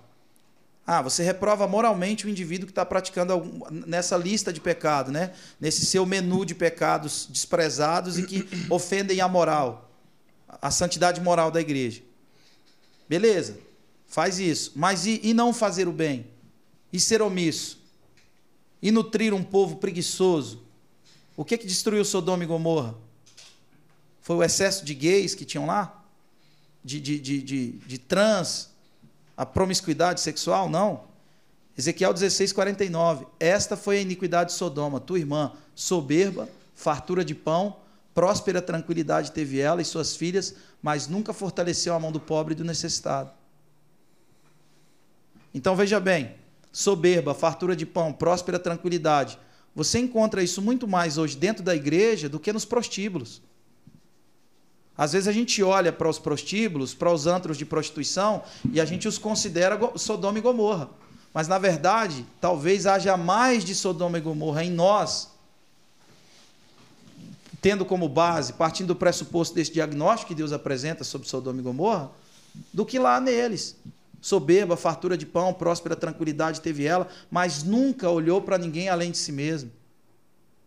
As pessoas que serão desprezadas pelo Pai naquele dia são pessoas que fizeram tantas coisas. Olha só como é louco isso. Porque naquele dia, em Mateus vinte e cinco, vão, apresentar, vão, vão, vão se apresentar diante do Pai pessoas que curaram o doente. Em seu nome, nós curamos enfermos. E Deus vai dizer, afasta de mim porque eu não te conheço. Mas logo abaixo, fala de gente que visitou o doente. Um curou o doente. O doente não é mais doente. O outro só visitou o doente e foi recebido por Deus. Porque a preocupação era a vida humana em si. Sabe, o foco era a vida humana. Não era o interesse, não é a defesa do que eu penso, não é a defesa do que eu acredito ou do que eu espero. Você é mais importante do que o que eu acredito, do que a fé que eu tenho. Não há nada mais importante no cristianismo do que o outro. A reconciliação. Enquanto a nossa religião for sobre Deus, ela é irrelevante. A minha religião não é sobre Deus. Enquanto a religião for sobre Deus, a gente tem cruzada. A gente tem muçulmano matando cristão, cristão matando muçulmano, porque é sobre Deus. O que é religião? O que é religare? É visitar o outro na sua aflição. É me ligar ao outro na carência e na urgência que ele tem. É que também não adianta você fazer o rap batendo, batendo, batendo, batendo no governo e não faz nada. Nada. Entrou o royalty do rap dele que dá uma graninha, ele tá nem aí. É bonito, é. é bonito. Eu acho que tem que denunciar. É, é, é, como diz o, o menino, a qualquer governo eu sou oposição. Então eu fico numa linha de sobriedade, por exemplo, assim, cara, eu, eu, eu, eu discordo arduamente de posturas da, da, do presidente da República. Arduamente, eu discordo profundamente. De condutas mesmo, éticas. Cara, é um presidente, ele precisa ser sofisticado, ele precisa ter um, um media trainer mais, mais, mais apurado, precisa ser mais preparado. Mas a gente está nesse, a gente quer assim, e eu acho, cara, vou falar uma coisa aqui, mas às vezes eu acho que a igreja está buscando um Constantino. Ela está buscando um imperador que transforme a religião evangélica em religião oficial do Estado. Tomara que... que os irmãos recebam isso com, com carinho. Eu digo isso com temor. Eu não tenho problema de você gostar do cara, sabe? Eu tenho problema quando você, quando a sua defesa do cara, ela sobrepõe... O, atribui a sua resposta de vida, do cristianismo, dos valores, do que é a verdadeira religião, sim, de abraçar a órfã e a viúva, é terceirizada para a política. Rouba a nossa sanidade. Roubou, cara, adoeceu a gente. O nosso olhar está adoecido. Nosso olhar está adoecido. Literalmente adoeceu o nosso olhar, a nossa forma de ver a vida. Então, tipo assim, eu não fico preocupado, teoricamente. É, eu fiz críticas a todos os governos. Quando, quando era o governo do P T, eu lancei é, O Gigante Acordou. Ouvi dizer que o gigante acordou, entendeu? É, moeda manchada com sangue, vai, ah, enfim, eu nem, nem lembro mais a música, mas é, é muita letra. Mas eu lancei, e, e, e agora provavelmente lancei outra música. Aí depois, primeiro de, primeiro de janeiro de dois mil e dezenove, eu lancei O Que Eu Penso, na música De Novo. Eu cantei sobre toda a insanidade de todo mundo. Das drogas mais vendidas, o Rivotril ganhou de novo. Depois o Selfie e os debates da Globo. Vaidade assídua, segue crescente, e o consumo dos tarja preta entre adolescentes. Entendeu? Então, assim, a, a, a nossa discussão, ela ficou muito emburrecida. Então, eu não entro. Ah, você tem que ser de lá, você tem que ser de cá. Aí, nego diz que eu sou de esquerda. Mano, nunca fui. Eu sou missionário, sou pregador do evangelho. Ah, mas você é de direita? Cara, talvez. Assim, ó, definitivamente. O que acontece? Como é burra a discussão, na, ao meu ver. Se defender o pobre, o órfão, a viúva, se defender valores humanos, se, se, se defender uma, uma postura e uma ética de não querer esculachar pessoas que têm uma orientação sexual diferente da nossa. Sabe, se, é, é, não, não a prática, mas, mas o respeito ao ser humano. Eu tenho as minhas discordâncias, mas respeitar o ser humano, for ser de esquerda, então eu sou. Mas se defender os valores da família, o casamento, valores morais que eu acredito, é ser de direita, então eu também sou de direita. Uhum. Entende? Então eu fico tipo me equilibrando dentro desse, desse eixo, que é o quê? Que é a prioridade, priorizar o ser humano em si. Então eu canto para a gente, eu canto para o ser humano, canto... canto canto rap para esse ser humano, para esses problemas que a gente tá, tá vendo e tendo. Top, mano. É um, é um, é um posicionamento muito legal, vindo de, de um rapper, tipo, é, é muito interessante, porque geralmente o cara só quer bater, só quer falar mal de tudo e também, tipo assim, não apresenta uma solução. Nada. Não tem uma opinião formada, ele só quer catar e bater. Nada. Não... Beleza, ah, você é contra. Mas você é contra, beleza. E aí, depois? Você é contra. Uhum. O que, que você vai fazer? Ah, eu sou contra, a, a, a, eu, por exemplo, a redução da maioridade penal. Na época, muita gente atrelou por causa de um vídeo que eu gravei, né? Eu sou contra a redução da maioridade penal. Por quê? Porque a gente tem a terceira maior população carcerária do mundo. Nossa. E setenta por cento dos nossos presos são reincidentes. Roda as periferias do Brasil. Acho que não tem uma favela no Brasil que eu já não tenha ido, Medina. Cantar, fazer algum projeto, uma caixa... De, de, de, de, de amplificada, com microfone de karaokê em uma escola de periferia. Do Iapoca ao Chuí. Vai conhecer a realidade das periferias. Como é que se reduz a maioridade penal sem ter... Por exemplo, um preso custa oito vezes mais do que um aluno de escola pública. Então, a gente tem um ciclo social vicioso.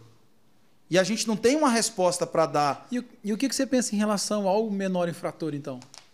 Eu acho que a gente precisa trabalhar com a ressocialização. Você colocar ele dentro de um contexto de presídio, aconteceu comigo. Eu fui um menor infrator. Eu fui um menor infrator. Entende? Você colocar ele dentro de um contexto de presídio, cara, se a gente não consegue recuperar adulto, se setenta por cento dos nossos presos são reincidentes, a gente vai aumentar essa reincidência com, com adolescentes. A gente vai aumentar esse problema. Realmente tem esse lance da cadeia ser uma escola para o cara que está começando. É, é, é. um... É, um, é, uma, é uma formação, porque, porque ali, assim como tudo na vida, né, cara? Você, você, você vai aprendendo, os relacionamentos eles vão proporcionando aprendizagem. Então, ali você está se relacionando com pessoas que, consequentemente, o assunto gira em torno disso. Sim. São poucas as pessoas que você consegue recuperar, por exemplo, dentro de comunidades terapêuticas. Procura pessoas que estão à frente de comunidades terapêuticas e pergunta para ele qual o índice de resultado positivo que ele tem na recuperação. É muito pequeno. Se o cara for olhar para isso, ele desiste. Ele precisa acreditar no milagre. Ele precisa acreditar que uma vida vale mais do que tudo. Entende? Então, a taxa de recuperação é muito pequena em comunidades terapêuticas, onde o indivíduo está ali sendo orientado diariamente sobre uma vida melhor. Imagina a taxa de recuperação dentro de um contexto penitenciário. E aí você coloca um menor de dezesseis anos. E outra coisa, cara, outra coisa. Menos de dez por cento dos crimes praticados por menores são crimes hediondos. Entende? Os demais crimes são crimes, crimes.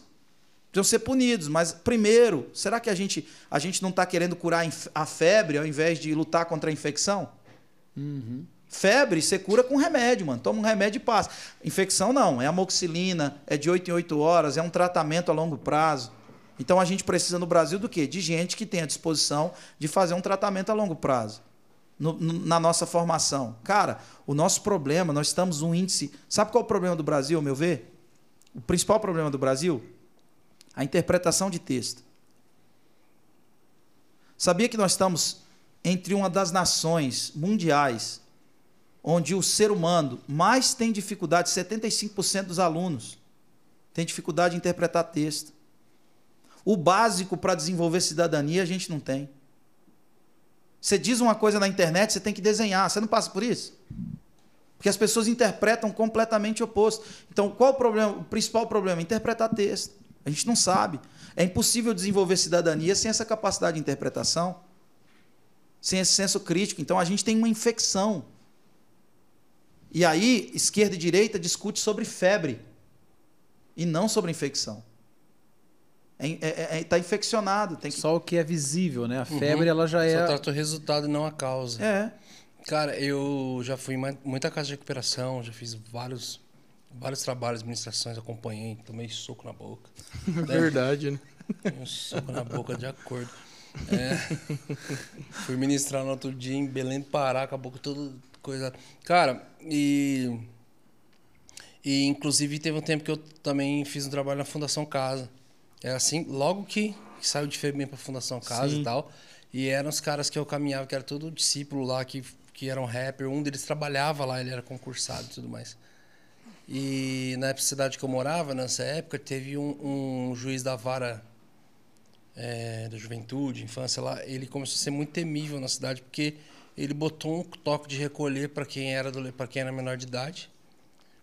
Passou das dez, se não tivesse em casa, então passava uma Kombi do Conselho Tutelar, pegou a menor de idade, cara, tretinha de escola, coisa besta assim, ia parar na Fundação Casa.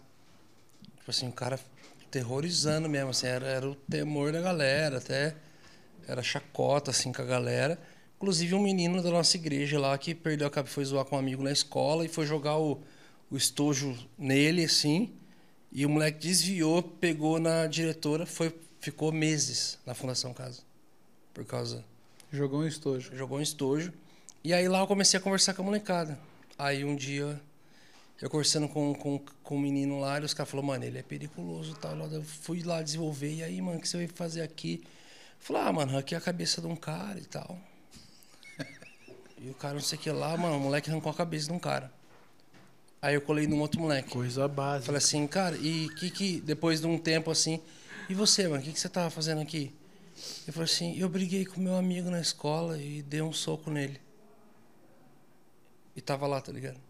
Eu é falei assim... É complicado. Então, tipo assim, a, a, o, o aprendizado que o moleque tava tendo, o, o que ele tava ouvindo, já revolta com o sistema naturalmente, porque o que tava acontecendo com ele ali era muito, sim, injusto, ele tá parando naquele lugar, então...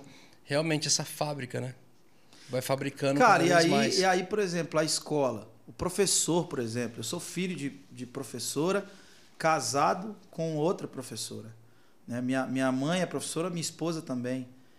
E aí, assim, cara, o professor, o professor ele tem uma condição de trabalho vergonhosa.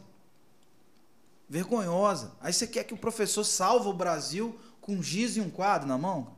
Com um giz na mão e um quadro na parede? Que jeito. Não tem como, cara. Entende? Você tem, você tem uma estrutura completamente, totalmente, sabe, zoada. Precária. Precária. Né? Uma vez eu estava ouvindo o Carlinhos Queiroz, lá de Fortaleza, e um senhor, um ancião, e aí ele estava aí, um pastor amigo meu, a gente recebeu uma aula dele num ponto de ônibus.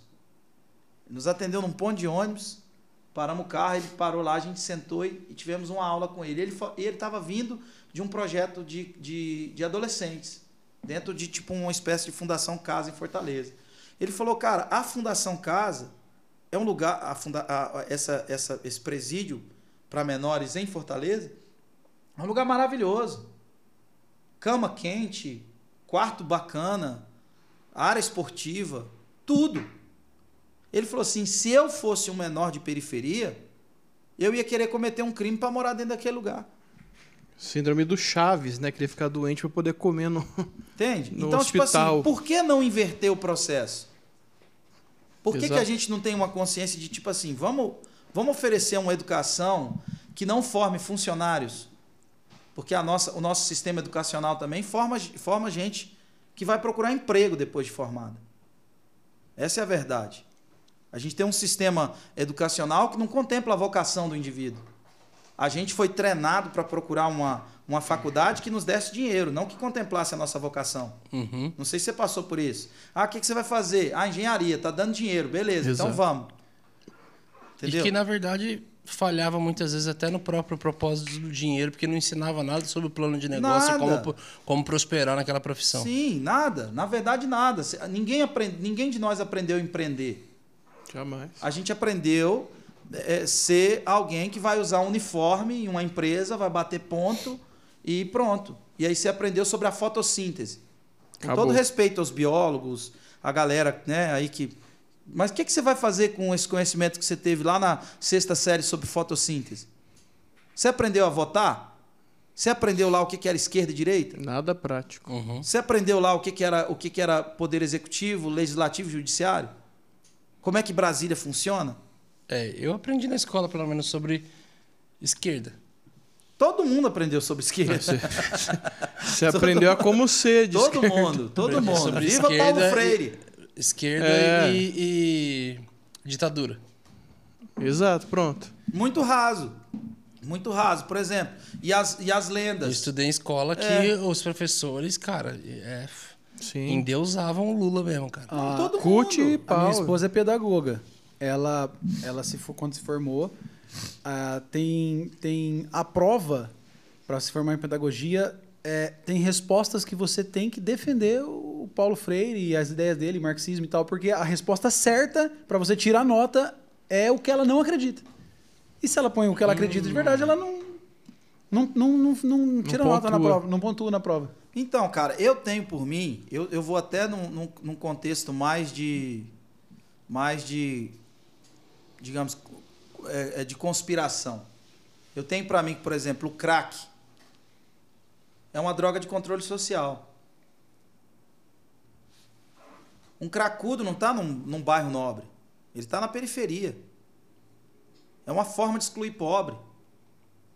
Quem fez essa droga, quem criou essa droga e disseminou ela em periferia, não foi um pobre. Foi alguém que desenvolveu e que pensou isso em laboratório. Sim. Mas aí já não, a partir não entra de um... uma síndrome de conspiração? Não, não sei. Mas assim, qual o motivo... Mas funciona desse jeito. Criar uma droga? Funciona. É uma droga de controle social. Entende? Ao meu ver. Por exemplo, é, é, é o processo do tráfico. Cara, eu fui numa igreja... Vou falar onde que foi a igreja, mas foi no estado do Rio de Janeiro.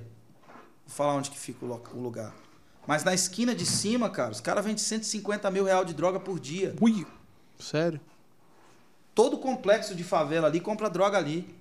Quando a polícia vai fechar, os caras fecham a favela toda com piscina de bolinha, pula-pula, cama elástica e, e, e, e tudo mais. Pra quê? Pra polícia não entrar e atropelar as crianças. Favela inteira eles fazem isso. Escudo humano. Agora, deixa eu te falar uma coisa. A quem interessa esse lugar que se vende tanta droga diariamente? Senão a gente que está, entendeu? Muito alto dentro do... Assim, o que, que eu estou falando é que o buraco é muito mais fundo. A gente tem um investimento macabro, terrível, e um, e um ciclo social vicioso, adoecido.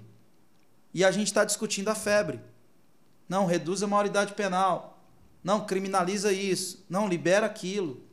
A nossa discussão acerca de gestão pública, De, de gestão política, ela não é profunda, ela é muito rasa. A gente está discutindo o preço do combustível.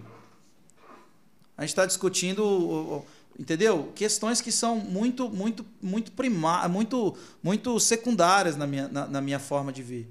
Então, aí fica essa guerra, de um lado e de outro. E, na verdade, eu acho que isso é uma forma de nos emburrecer. Cortina sabe? de fumaça. De, de, de uma cortina de fumaça, para a gente não discutir questões mais... mais profundas mesmo e mais, mais, mais densas. As secretarias agora das prefeituras.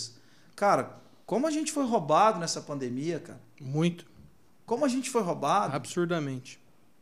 Cara, máscaras compradas a preços Cara, os respiradores comprados a, a cem mil, eu falei com o Calbi, que é um importador da China, um dos maiores importadores do Brasil hoje, que tem uma das maiores importadoras, né, é, é, do, do, do Brasil hoje, que trazem equipamentos e coisas da China. Ele falou que traz um respirador, isso na nota, vinte e seis, vinte e oito mil reais. Quatro vezes o preço. Os caras faturando a cento e trinta, cento e quarenta, comprando respirador em casa de vinho. Quando funciona, né? Então, o que acontece, cara? O, a nosso, o nosso Estado é um monstro. É uma máquina de moer gente. É. A gente está sendo moído por esse Estado. E a gente está discutindo esquerda e direita, quando, na verdade, a gente precisava, poxa, precisa reformar isso. Reestruturar uma tudo. Política partidária que, que, que, que, que rouba a gente, foram três bilhões e quinhentos milhões destinados a fundar um partidário. Eu tenho certeza que isso não foi investido em saúde no processo da pandemia. Nem o que foi direcionado foi investido. Entende? Né? Então não dá. Eu acho que não dá para ficar discutindo esquerda e direita. Cara, a corrupção é tão, é tão, tão embaixo.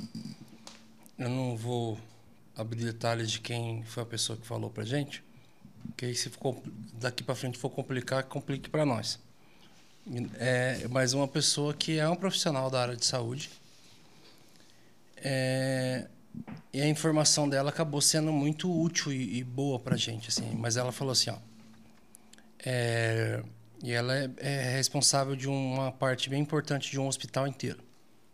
Fala assim, ó, essa compra de, de respiradores sem licitação, que aconteceu no Brasil inteiro, organizada através de um, uma cabeça específica, político, é, acabou comprando os respiradores praticamente do mesmo lugar. Esse respirador era tão difícil de mexer que... que precisava de um curso específico para mexer nele. Era muito difícil. Ele era extremamente difícil, tecnológico e tal. Ela falou assim, e do hospital inteiro da nossa cidade, ela falou assim, eu sou, ela era a única pessoa que sabia mexer. Ela falou assim, então, é, quando não era ela que entubava a pessoa, morria. Podia ser o médico que fosse, podia ser o enfermeiro que fosse, morria. Ela falou assim, então... Morria é, no processo. Morria no processo, porque, cara, colocava ar de menos, ar de mais, era todo complexo mexer, me, mexer nisso. Então, ela falou assim, cara, quando não era ela, porque ela sabia operar aquela maquinária, mexia. Então, isso foi uma informação que a gente recebeu de uma pessoa profissional. E, e ela falou assim, cara, e dificilmente vão assumir isso, porque é aquela bola de neve de corrupção. Aquele efeito bola de neve de corrupção. Porque isso foi comprado pelo, pelo Estado, no mesmo formato, caiu em algo, o, o, os hospitais não, não iam jogar isso no, no peito e falar, ah, a gente não sabe operar em algo. Então foi, foi vindo aquele efeito de, de falei, cara, se a gente denunciar para lá, é de lá que vem a, nossa, a verba para isso aqui funcionar, tem um monte de gente precisando, vamos tentando, foi tentando adaptar um monte. Por isso o medo de todo mundo falou, nossa, se entubar vai morrer, se entubar vai morrer, se entubar vai morrer. Um monte de coisa. Minha mãe estava uh, lá no estado que eles moram, é, ela me ligou, senti algo no meu, no, meu, no meu espírito, e daqui a pouco minha mãe me ligou, falou assim, ó, teu pai vai... Eles me ligaram agora no hospital, vão entubar teu pai. Eu falei, mãe, pelo amor de Deus, não deixa. Mãe, vira aquela, sabe, a, teu velho, a velha mulher que está aí dentro ainda, que eu sei que sabe fazer um barraco. Entra lá, mãe, causa no negócio. Ela falou, filho, mas ele vai morrer. Contei toda a história para ela, falei assim, mãe, Vamos, vamos orar muito, mas talvez correr o risco de perder o pai para a doença do que a certeza de perder ele para para esse equipamento, para essa corrupção, para esse efeito cascata de tudo isso. Minha mãe entrou lá, entrou, fez um escarcéu no negócio. Cara, o médico que estava atendendo meu pai ficou nervoso e tal, falou, eu entubei três pessoas, estão todas bem, acho que eu não sei fazer meu serviço e pá, pá, pá, pá. Causou, outro médico começou a atender meu pai, fez fisioterapia externa, por fora, conversando, tal, tal. As três pessoas que foram entubadas morreram naquele dia. Meu pai sobreviveu. Quando eu peguei Covid, também me falaram algumas vezes, cara, não é padrão que eu vou falar aqui, sim, mas falaram, cara, vai para o hospital, você vai ser internado e vão te entubar. O que eu tô falando não é uma verdade absoluta, eu vi um lado da história, ok? Pode estar... cem por cento correto, cem por cento errado. Cara, mas eu fui um milagre de Deus, assim, uma visitação de Jesus no meu quarto que me tirou da rota que eu estava indo para aquele lugar. Eu estava indo para passar por isso Eu tomei meu banho e comecei a me despedir de tudo, um sentimento de morte absurdo, eu estava muito mal. E, cara, sentei no meu quarto e antes de me trocar para ir para o hospital, eu senti uma presença de Deus absurda. E de repente, meu pulmão destravou e começou uma, uma, uma, um processo ali totalmente espiritual, um milagre mesmo que Jesus fez em mim. Mas, mas é, tem muito da doença, mas também muito do, da força que ela teve veio de todo esse viés de corrupção que a gente, infelizmente, dessa, dessa tá... loucura, né? Dessa loucura hum. que a gente está. Essa loucura que a gente provocou, que a gente apoiou. E eu acho que uma das coisas que é legal a gente falar aqui, porque a gente está falando de um assunto tão denso, né? E, e, e esse assunto traz um cansaço para a gente, né? Mas eu acho que uma das coisas que é legal é que eu não estou falando aqui, as minhas opiniões aqui, eu não, nem um instante eu estou me colocando como um cientista, um, alguém uhum. extremamente politizado. Não, estou me colocando como um cidadão, como um cara que está em dia com os meus impostos, como um cara que, que, que vive nesse país, que ama esse país. Então, eu estou me colocando como um cidadão. Eu acho que é bacana a gente colocar que todas as nossas opiniões são, elas são, elas são oriundas de, um, de gente que é cidadão, que se uhum. sente no direito de, como cidadão, opinar sobre esses assuntos, né? Porque eu não, não, nenhuma das verdades que a gente está colocando são um absoluto no assunto. Eu estou completamente aberto, cara. Eu sou calvinista, mas estou pronto para estar errado. Entende? E politicamente também. Eu estou pronto para estar errado. Eu, tô, eu não acredito em ninguém que pensa de forma estática. Já viu aqueles pregadores que você ouve ele há dez anos e até hoje a pregação dele é a mesma, a piada é no mesmo lugar, o riso é no mesmo lugar, a vírgula é no mesmo lugar? Ou seja, não há uma, uma, uma, um desenvolvimento do pensamento. Então, eu acho que a gente precisa disso, essa disposição. Os tabus, eles nos mantêm estáticos. Eu acho que essa é a disposição. Tabu é... é uma, É, sabe, é, é, é, é sinônimo de autoritarismo. Até dentro das próprias igrejas. Quanto mais autoritário um líder é, mais infantilizado o rebanho dele é. Verdade. Então, e a forma de manter o autoritarismo é nutrindo tabu. Então, eu acho que a gente precisa, literalmente, se tornar uma igreja que pensa. Foi muito bacana, porque vocês estavam conversando com alguém aqui que estava pensando política, né? Uhum. Não é o meu ofício, eu sou um artista. Eu vivo dentro da subjetividade artística, mas dentro da, da racionalidade teológica para poder ter uma boa exegese e conduzir uma igreja à, à doutrina, à sã doutrina.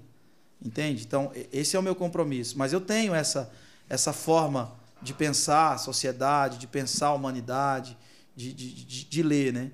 Então, eu acho que nós estamos reféns de uma, de uma burrice, De uma, de uma forma resumida de interpretar a vida no Brasil. Esquerda, direita. Com isso, eu não estou dizendo que vai surgir uma terceira via, porque agora até quem está anunciando isso está surfando nessa onda também.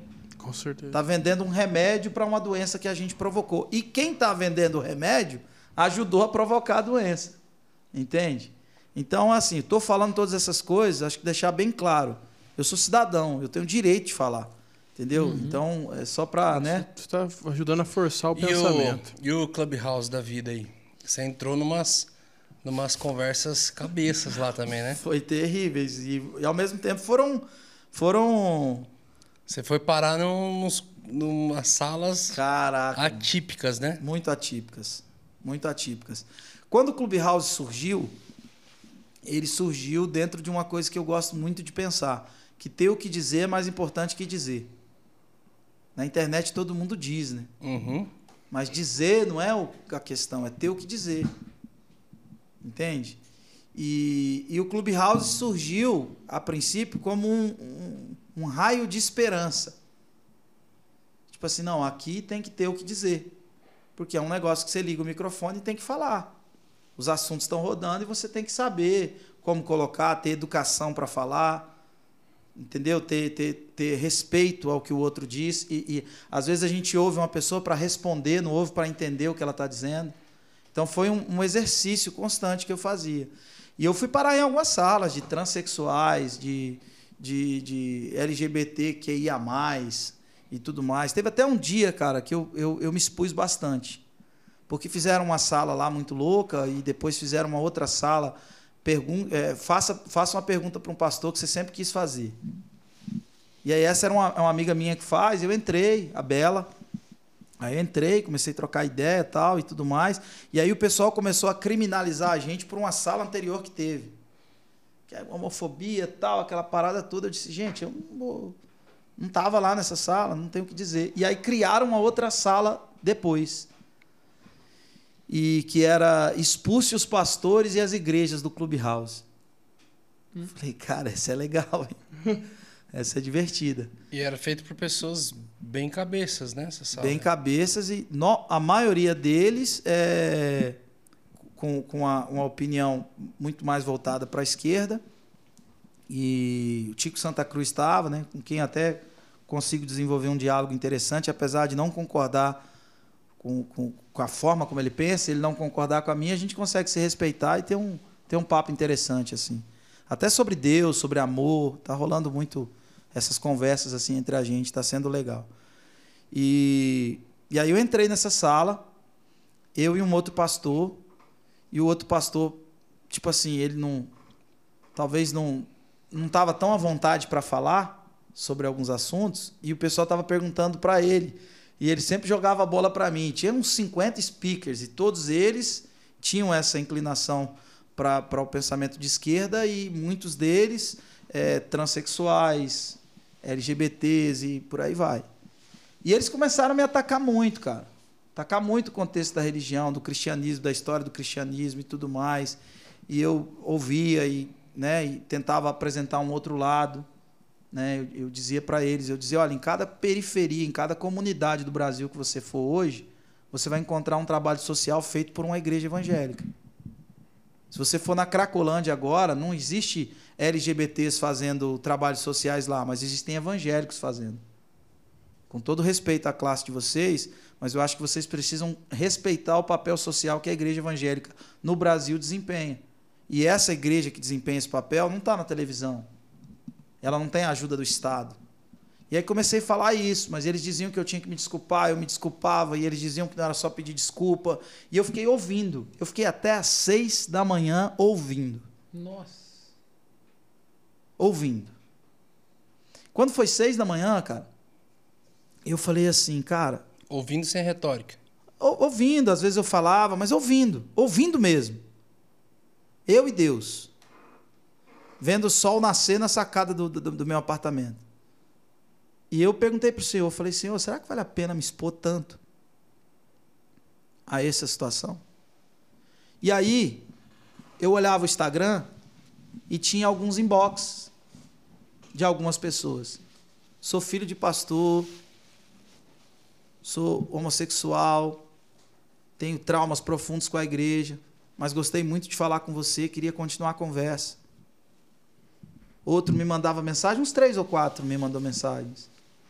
Queria conversar com o senhor, queria ver que o senhor tem disposição de, de não matar Deus dentro de mim. E aí, com, com aquelas mensagens, eu refleti num, num texto de Paulo. Fiz-me de louco para com louco, de fraco para com os fracos, e fiz-me de tudo para com todos, para que por meio disso eu pudesse alcançar alguns. alguns. Paulo não tinha o pensamento utópico de alcançar todos. Ele queria alcançar alguns. E aí eu disse, vale a pena. Vale a pena estar nesses lugares para que, por meio disso, alguns, em um momento de dor e aflição, mandei meu telefone para todos eles. Ganhamos alma no Clubhouse. Gente confessando o Senhor mesmo. Foi, foi, foi, foi forte, assim. Foi um tempo bacana. E, e, e eu acho que muita gente acabou percebendo também, assim, sabe, Bruno, que eu, eu digo assim, isso com, com, com, pela graça do Senhor, que talvez eu pudesse falar, sabe? Que talvez eu tivesse algo para falar que, que pudesse abençoar pessoas. Que talvez eu, eu, eu, eu, eu não sou um cara famoso, né, cara? Eu não sou um cara falando para muita gente. Eu não tenho, né, muita gente olhando para o que eu estou fazendo. Mas é aquela coisa, ter o que dizer é importante. Então talvez muita gente ali percebeu, cara, esse cara tem o que dizer. É um pastor que, que talvez está pronto para entrar nesses entraves aí, nesses embates aí, e, e poder falar de Jesus, de um Jesus histórico, de um Jesus real, não de um Jesus, né, é, é, bestializado, customizado ao, ao, ao meio evangélico. Então foi bom, cara. O Clubhouse foi interessante por isso. Dual. Legal. Cara, chegou uma pergunta da, da galera aqui, chegou várias, na verdade. Cara, eu posso, antes dessas perguntas... Corre lá. Corre lá, vai lá. Total. Então já vamos, Medina, já vamos falar é... do, dos membros. Meus amigos, deixa eu contar pra vocês, agora você pode ser membro do Hub, fazer parte dessa família maravilhosa. Imagina ter o Vona, põe o Vona na tela. Olha lá, ó, você vai ser da família do Vona. Olha lá que gracinha. Olha só. Inclusive hoje vai rolar um som, o Brunão vai fazer um som é, junto com o Felipe Vilela, só para os membros. Tá rolando um monte de conteúdo, teve para você ter uma noção, para vocês terem uma noção, a gente aprendeu salsa com, com o Nick Moretti. Nick Moretti, já teve som com o Juninho Afran, com o Tom Carf, um monte de pergunta. Qual que é o rolê? Eu já cantei a música exclusiva que eu fiz pra minha esposa. Nossa, que mano, que dá, dá vontade uma, de chorar, mano. Dá, dá vontade uma de chorar. Uva na garganta. Não, sem zoar. O conteúdo dos membros tá, tá muito legal. Uhum. Tá muito legal. E a gente tá fazendo isso, gente, não é só... Não é só, não. Não é pela questão de... De, de grana, vamos fazer um negócio não. pra ter. Realmente, é pra, é pra ter. O, o Hub custa trazer todos os convidados, é. toda essa estrutura... Realmente, Vocês a, gente, perce... a gente tem investido bastante. Todo mundo percebeu quanto melhorou a qualidade Exato. da imagem. Sim. Se existem pessoas que estão curtindo ao ponto de falar, cara, eu apoio esse projeto para continuar, realmente a gente tem trazido pessoas aqui que vão acrescentar na vida de pessoas. Então, quem são essas pessoas que são os membros? A gente realmente tem, tem pensado em, em realmente dar algo bem legal para eles. Então, a verdade é que o Hub todo está sensacional e de forma... É, metade intencional e metade natural, o que está acontecendo no pós, que é o, o, com os membros, que somente os membros uhum. continuam vendo, que é, um, é, uma, é uma programação do YouTube aí. Cara, está é, sendo muito interessante. Está tá saindo umas perguntas legais, está saindo uns conteúdos bem diferentes. Então, tá, tá bem incrível. É, na verdade, a gente vai... É... No, no, no, para os membros, a gente vai responder, na verdade, a pergunta de vocês. Você manda o arroba, sua marca, a gente vai ler a sua pergunta, já divulgar o seu arroba, sua marca, mandar o seu salve. Tem um monte de conteúdo extra, tem bastidores, tem um monte de coisa que só os membros vão ver. Então, ao lado do inscreva-se, tem lá, seja membro, faça parte dessa família também. E hoje vai rolar um som. Vai, pô. Só para os membros. Então é, fica aí, mano, depois é... dessa conversa. Cara, me fala o seguinte, não é a pergunta que eu quero fazer, mas é uma curiosidade. É, já sofreu mais preconceito por ser pastor ou por ser rapper? Ou por ser um pastor rapper? ou por é, ser um rapper eu pastor? Acho que, eu acho que o que acontece muito é, é ser subestimado. Só que eu comecei a fazer disso um trunfo, sabe? Porque as pessoas não esperam muito, elas não têm muita expectativa.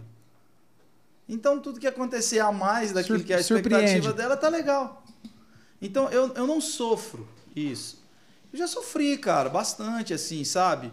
É, de nego querer, tipo, é, é, me, me, me, me ter por idiota, sabe? Me ter por, ah, bacana, legal e tudo mais, entendeu? Eu acredito assim, sabe? Eu acredito muito na igreja. E eu acredito que a gente vai viver uma transição. Quem está preparado para a transição, nada de costa.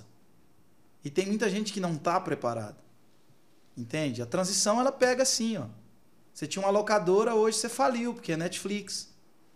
Você vendia C D, hoje não tem como, porque o pessoal consome música de outro jeito. Entendeu? Então, tipo, meu bisavô tinha uma fazenda, meu avô tinha um sítio, meu, meu, meu, meu pai tinha uma horta, e eu tenho um abridor de lata. Meu filho vai pedir no iFood. Então o mundo muda. Então eu acho que eu, talvez, eu estou sendo treinado por Deus para ser pastor do seu filho. Seu filho vai se amarrar, pô, tem um pastor que canta rap e tudo mais, entendeu? Para ele vai ser da hora. Então eu acho que o prazo de validade de alguns ministérios, ele ele está ficando cada vez mais curto. Então eu sempre olhei para isso. Beleza, ele não está entendendo para onde o mundo está indo. Não basta ter uma boa exegese bíblica, você precisa entender o comportamento humano. Então o preconceito não me, não me dói por isso. Porque tipo, eu estou olhando para frente, cara. Eu estou olhando para frente, eu estou olhando para uma igreja dos nossos dos, dos adolescentes de, daqui a pouco, que vão que vão estar lá na frente. Daqui a dez anos, muita coisa muda. Daqui a cinco anos, muita coisa muda. Muita coisa já mudou agora. As nossas discussões de igreja são outras. Tanta coisa que a gente lidava que não podia, entendeu? Então eu acho que esse preconceito é muito medo de mudança, saca? Eu acho que todo preconceituoso, ele tem medo do que ele não domina. Então, eu, na verdade, ele é um medroso, então eu não me, ele não me afeta. Uhum. Ele não me, ele não me não provoca nada em mim. Tipo... Eu vou aproveitar aqui a pergunta do arroba ao Júlio. É, como está sendo essa nova etapa de estar abrindo uma igreja? Eu já sei até a tua resposta que igreja não é empresa para ser aberta, mas vai lá. Não, não ia, não ia responder, ia dar a pureza do irmão, né? Eu sei, não, igreja, mas já, já fica uma lição. A igreja já não fi... se abre, né? É, não se, se abre. abre é borracharia, padaria, é. posto de gasolina. Igreja nasce. A igreja nasceu ela, e está sendo muito legal, porque assim, ó, uma coisa que a gente vive na estrada... Eu estava até falando com a, com, a, com a Miriam, tua esposa. Na hora... Você está pastoreando em Goiânia, né? É, estou em Goiânia, lá na, na T nove. Nossos cultos são quinta-feira, e nos domingos às dezenove horas. Todas as quinta-feira a gente está estudando Apocalipse, está sendo muito legal. O, a gente é de segunda. Paralelismo progressivo, uma, uma, uma estrutura de sete para entender o livro. A gente está lendo Apocalipse como ler primeira Coríntios. Está sendo muito legal, o pessoal está empolgado pra caramba. Legal. Muito que legal, legal mesmo. Então, é, eu, eu já queria ajustar a minha frequência com a frequência da minha esposa. A gente viaja, a gente vai para a Alemanha, vai para o Japão, dois mil e dezenove para a África seis vezes. Então aí cheguei, carnaval e viagem e tal. Você chega em casa, a esposa está em casa com os filhos.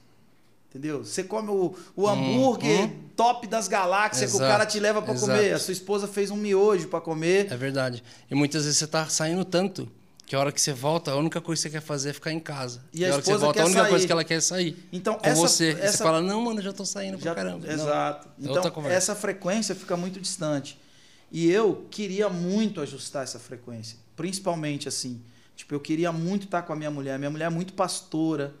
Minha mulher, tipo, é gente o dia inteiro querendo falar com ela, querendo conversar, e ela dá atenção, ela ouve, entende? Tipo assim, cara, a mulher mais velha, bem mais velha que ela, vai lá abrir o coração com ela, pedir conselho pra ela, saca? Então, tipo, é um ofício que ela tem. E eu queria muito ter isso perto de mim, me complementando, saca? Junto comigo. Então, a gente conseguiu, a gente tá conseguindo viver isso na igreja. Não foi uma coisa que surgiu agora. É um sonho que já vem de uns cinco anos. Eu achava que eu ia para São Paulo. O pastor Luiz Hermínio ficava empolgado com isso, com a minha ida para São Paulo. Ou depois eu achei que eu ia para Vitória, por conta das amizades. E aí, em janeiro de dois mil e vinte, eu fui de férias para Goiânia e o pessoal falou assim, pastor, a gente pode fazer um culto aqui, tal, num, numa casa de um irmão, sem avisar, sem nada, eu sei que o senhor está descansando, mas é só para o senhor dar uma palavra para a gente, gente que me seguia, que gostava de mim, que mandava uhum. mensagem.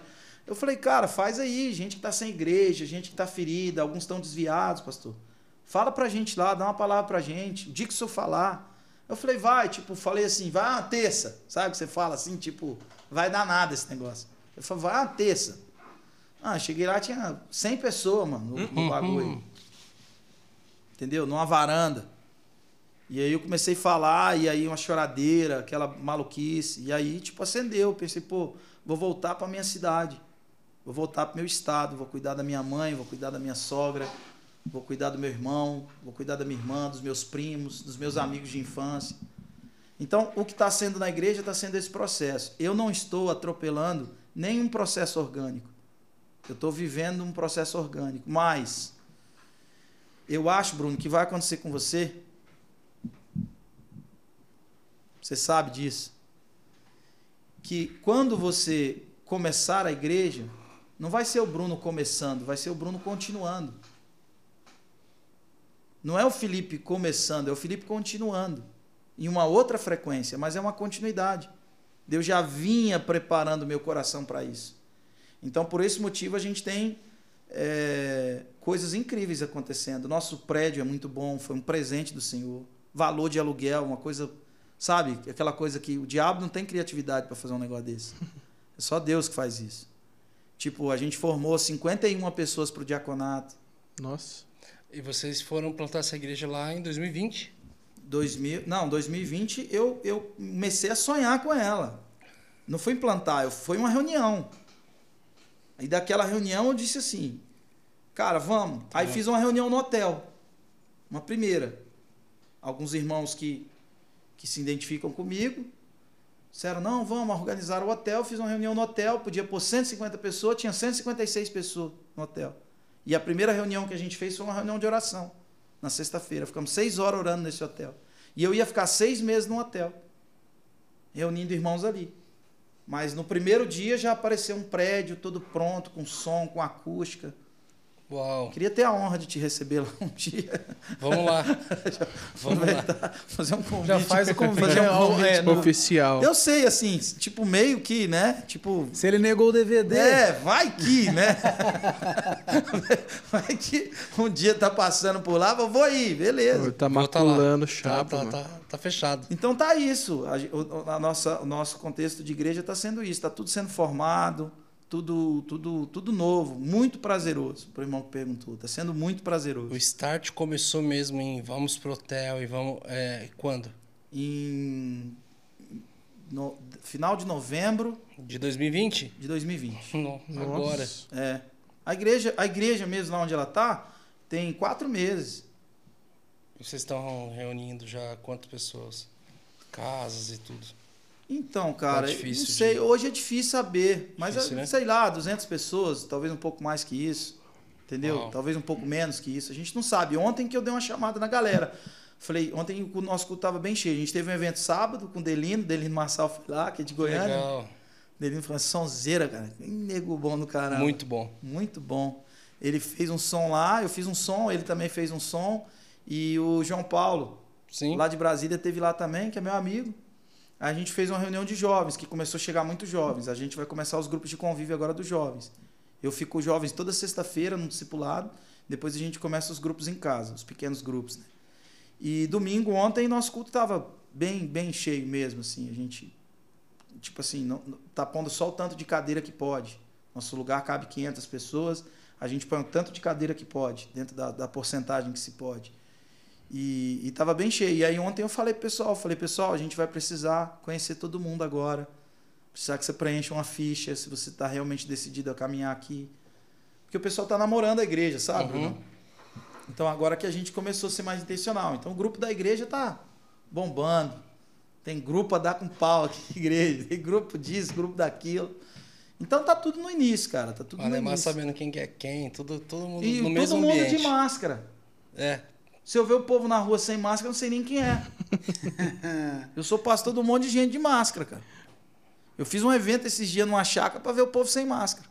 Um feriado que teve lá, levei todo mundo para uma chácara para jogar vôlei, jogar futebol e, e, e ter uma comunhão lá pra diferente. Para poder conhecer. Para poder conhecer, porque se eu ver na rua, eu não sei quem é.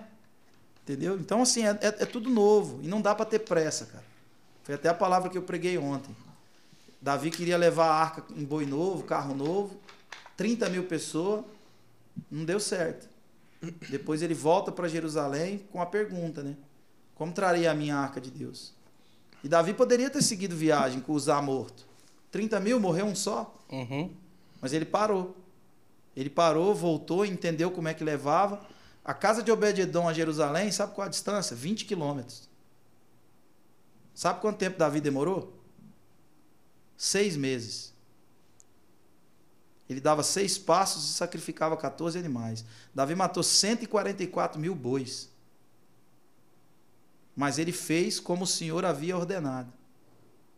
Então não importa quanto tempo a gente vai demorar, quanto sacrifício a gente vai ter que fazer, o quanto a gente vai ter que gastar. A arca de Deus, a presença de Deus se leva do jeito de Deus. A igreja se faz do jeito de Deus, como o Senhor ordenou. Não dá para ter pressa. Então a gente está vivendo esse processo de ressignificar cada passo que a gente dá. Deu certo? Vamos orar? Vamos fazer uma vigília? Vamos fazer um jejum junto? Simples. É isso. Bom, é assim que é, tá isso. É isso.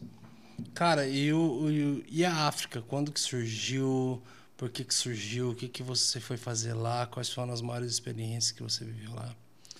A África é muito, muito poderoso, cara. Eu acho que todo cristão deveria ter essa experiência transcultural. Ou com a África. Que lugar? Moçambique. Moçambique. Moçambique. Eu fui a primeira vez, eu estava completando trinta anos, vai fazer sete anos. Você acha que é obrigatório para o cristão, tipo, ter um contato? Eu acho, porque você tem noção do sacrifício de Jesus, porque ele comprou para si os que procedem de toda tribo, povo, língua, raça e nação. Eu acho que você tem dimensão do que é Jesus ter comprado uhum. para si as raças, as tribos, as nações, sabe? Até porque é extremamente diferente da nossa cultura. Muito né? diferente. E assim, é muito intuitiva a espiritualidade deles. Sabe? É muito, é muito parte da inocência de gente que nunca viu televisão, nunca viu um branco. Gente que tem, tem uma pureza humana. Entende? A primeira vez que eu fui para a África, um lugar que marcou a minha vida foi o campo de refugiados de Maratane.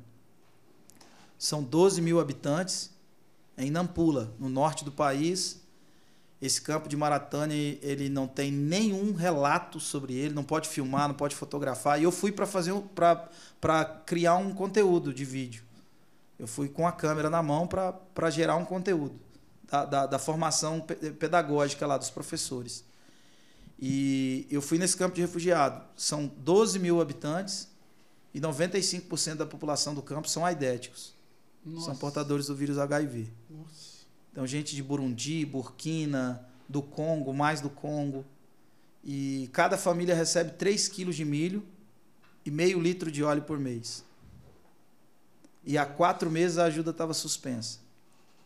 Eu não sei se vocês sabem, mas o mundo possui, produz alimento. O mundo tem sete bilhões de pessoas. Nós produzimos alimento para doze bilhões de pessoas. Temos sete bilhões, produzimos alimento para doze bilhões. O Brasil a, é o maior produtor, né, de mas a cada cinco segundos alguém morre de fome no mundo. É. A fome mata mais que a AIDS, a malária e a tuberculose juntas. É. Eu vi gente, eu vi gente que prefere se tornar aidética do que esperar a ajuda da ONU. Porque os aidéticos recebem a ajuda de outras O N Gs. Nossa. A fome mata mais que a AIDS, a malária e a tuberculose juntas. O que mais mata no mundo é fome, é a indiferença humana. Então, lá eu presenciei o poder da indiferença, do descaso. Entendeu? O nível do egoísmo humano. O que ele pode provocar a um outro, a um outro ser humano. E aí, cara, você vai ouvir histórias lá, o senso comunitário é uma coisa absurda, abissal. Pastor Sadi andou dois mil quilômetros para fugir da fome e da guerra do Congo.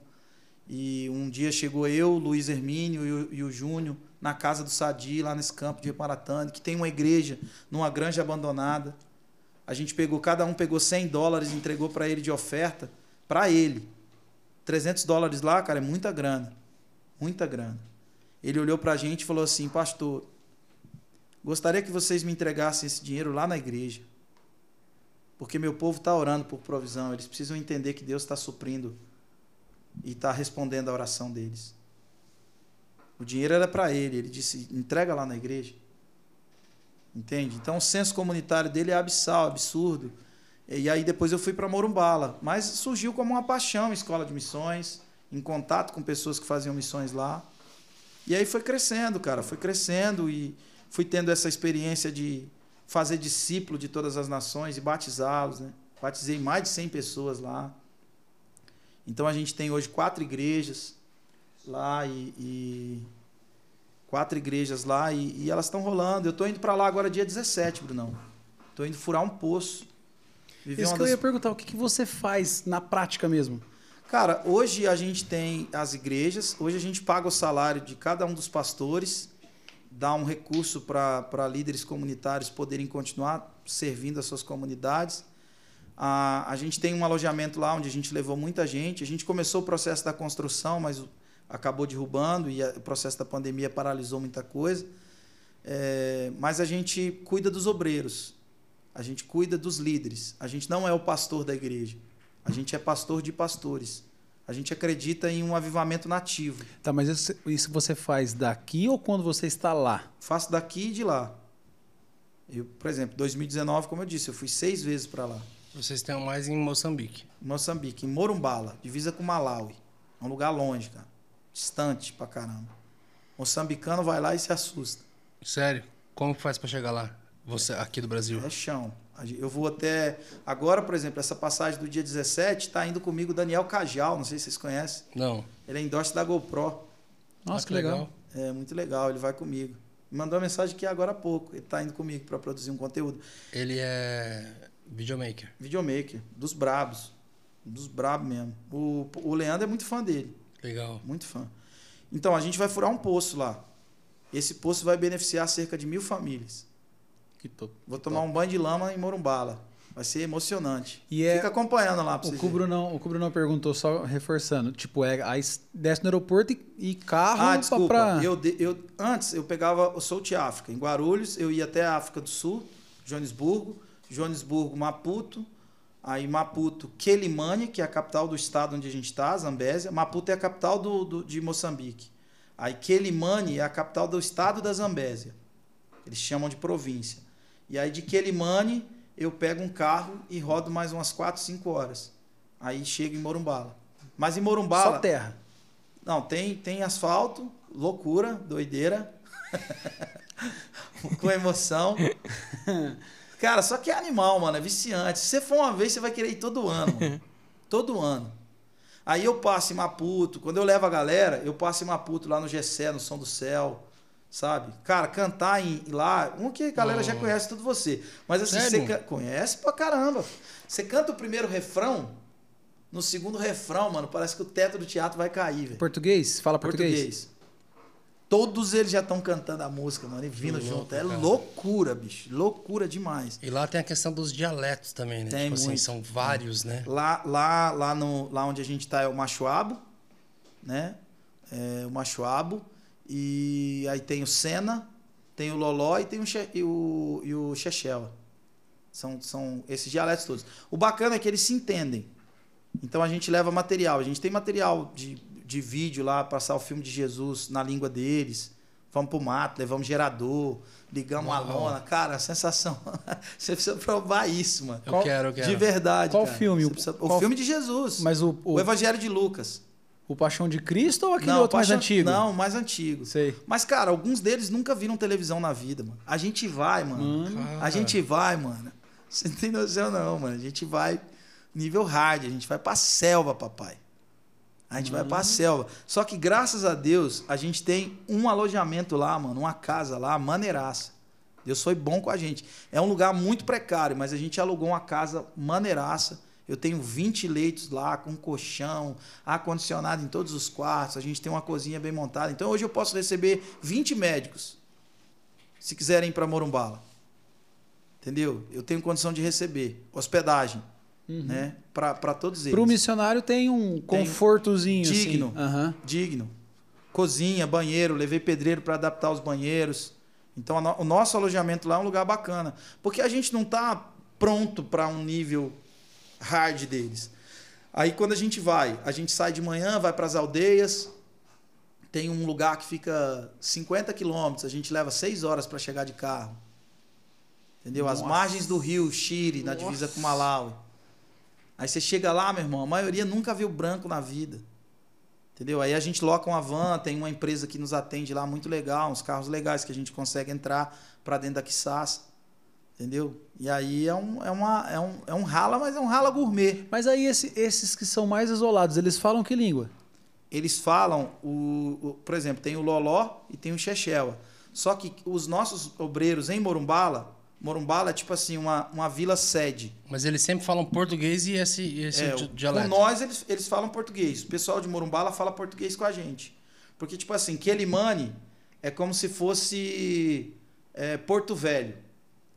Um Sim. exemplo, que é a sua cidade, né? Na cidade dos meus pais. É, eles, seus pais. Eles moram lá. Então, tipo assim, Quelimane é como se fosse Porto Velho. E Morumbala é como se fosse Ji-Paraná. Sei. Pra ficar mais fácil de entender. Sim, sim. Não sei se vocês entenderam. Sim, tá não geograficamente. Não, nunca fui em Porto Velho. É, é, é, tipo assim, é como se fosse, tipo... Quelimane é como se fosse é, é, Curitiba. E, e, e, e, e Morumbala é como se fosse, tipo, Maringá.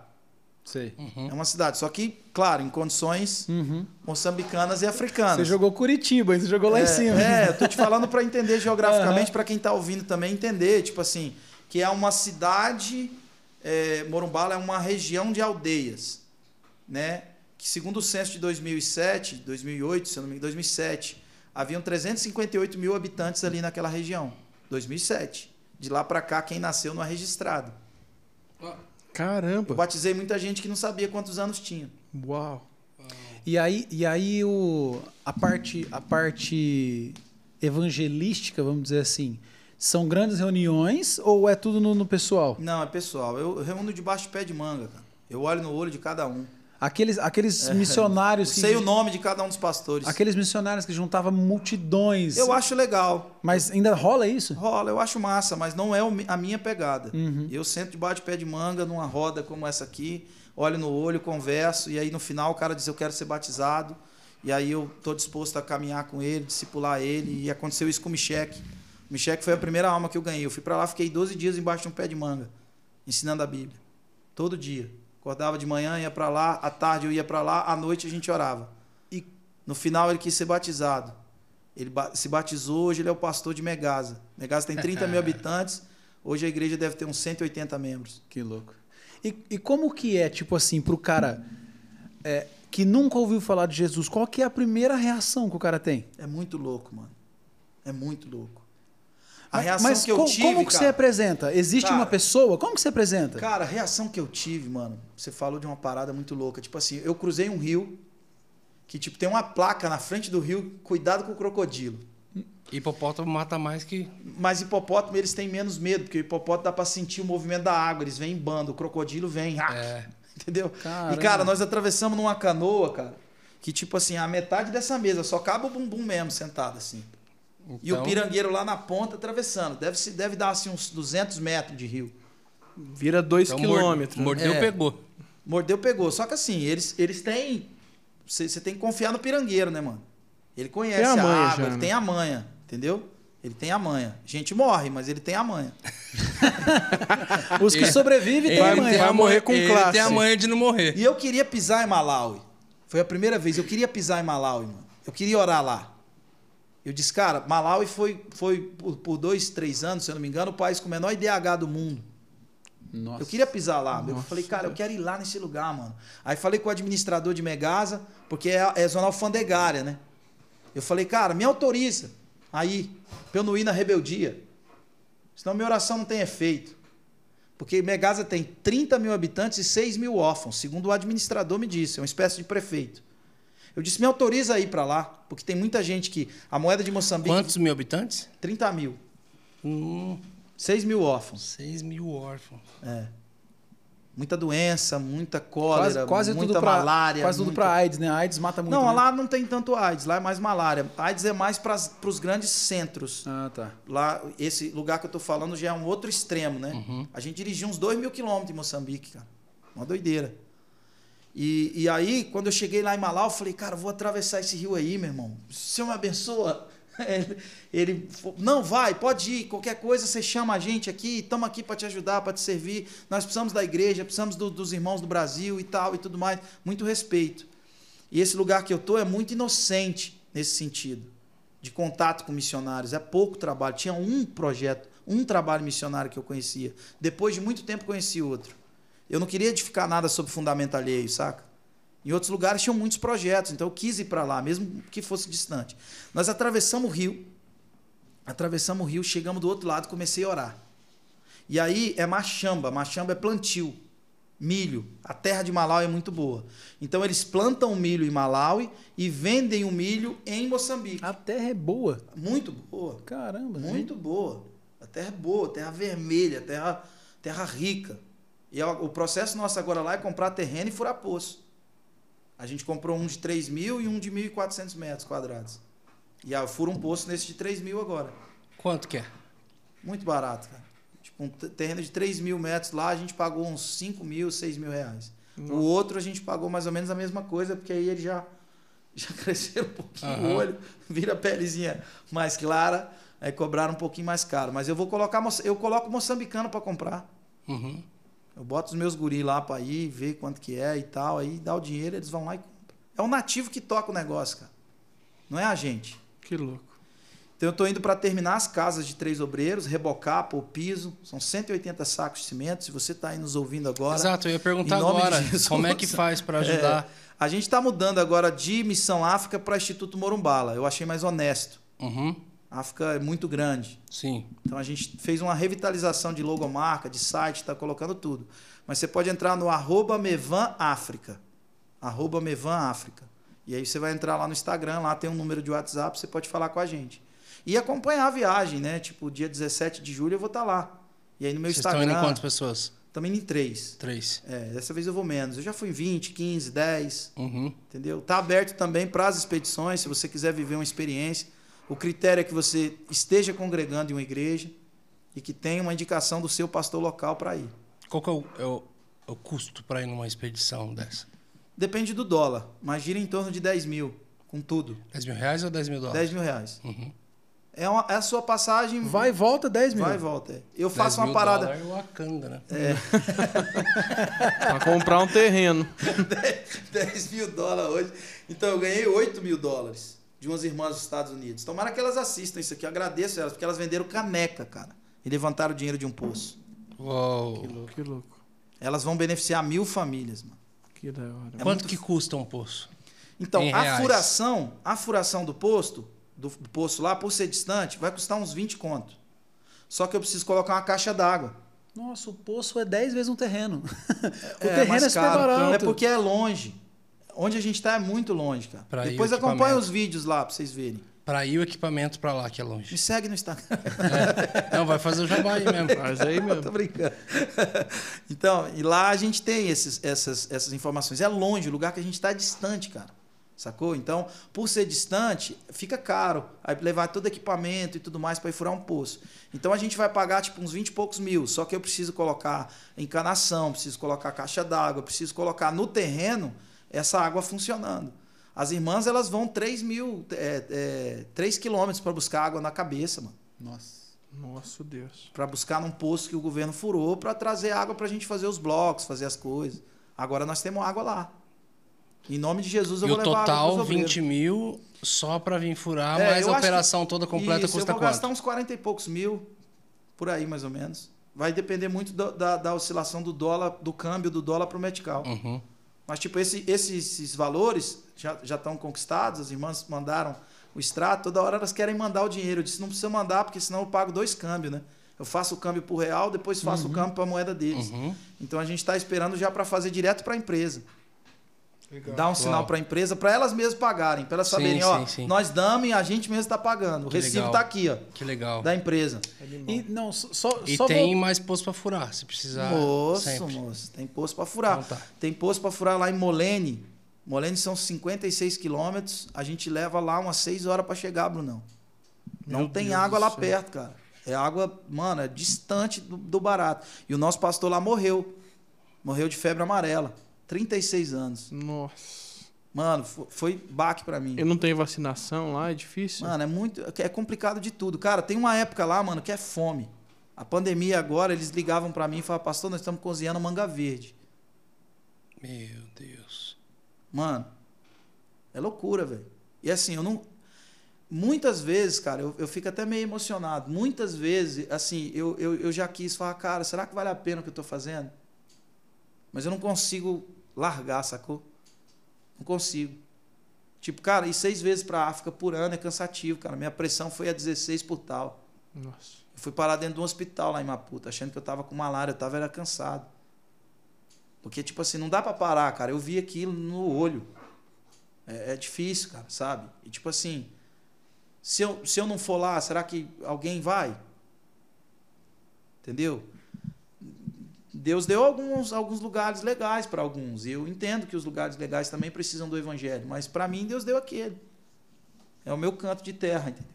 Então tô indo para lá, tô tipo chamando a atenção. A gente fez uma música, né, Morumbala, Morumbala e tal, e, e tudo que a gente consegue, tudo que a gente faz, saca? Tá num processo muito difícil porque eu não consegui ir lá nesse tempo. É, parece que é pouco, mas é é o meu melhor. O Covid chegou lá? Chegou. E matou muita gente? Cara, não tenho muito relato disso. Porque é um lugar meio, meio sem informação. É como sem... é isolado. Você tem uma tá... ideia, o último censo foi feito em dois mil e sete, cara. Entendeu? Parece que ele falou que muita gente nunca nem viu televisão, vê através da... Não, não sabe não. Dá através... saber, não né? tem energia elétrica, então? Tem, lá tem. tem. Agora tá chegando mais, mais pessoas com telefone, tem uma boa companhia telefônica lá, a internet lá, quando a gente tá lá, é boa. É claro que a gente pode pagar por internet boa, né? Uhum. Eles, nem, nem todos eles podem, né? Então, assim, é, é, tem, tem, tem um lado bom também do, do, do país, né? E, e assim, o pessoal tem, tem a influência muito da China lá dentro também. Muito chinês lá explorando matéria-prima. É. Cara, tem que... Eu tive que ressignificar o amor pelo chinês no meu coração. Eu fiz muito negócio com o chinês. Muito. Eu tive que comprar as coisas lá para nossa casa. Lá eu comprei a maioria de chinês. Então eu gosto muito de negociar com o muçulmano. Os muçulmanos bons. Não os radicais, doidões. Mas os muçulmanos bons, cara. São pessoas muito corretas, muito éticas. Fiz muito negócio com eles.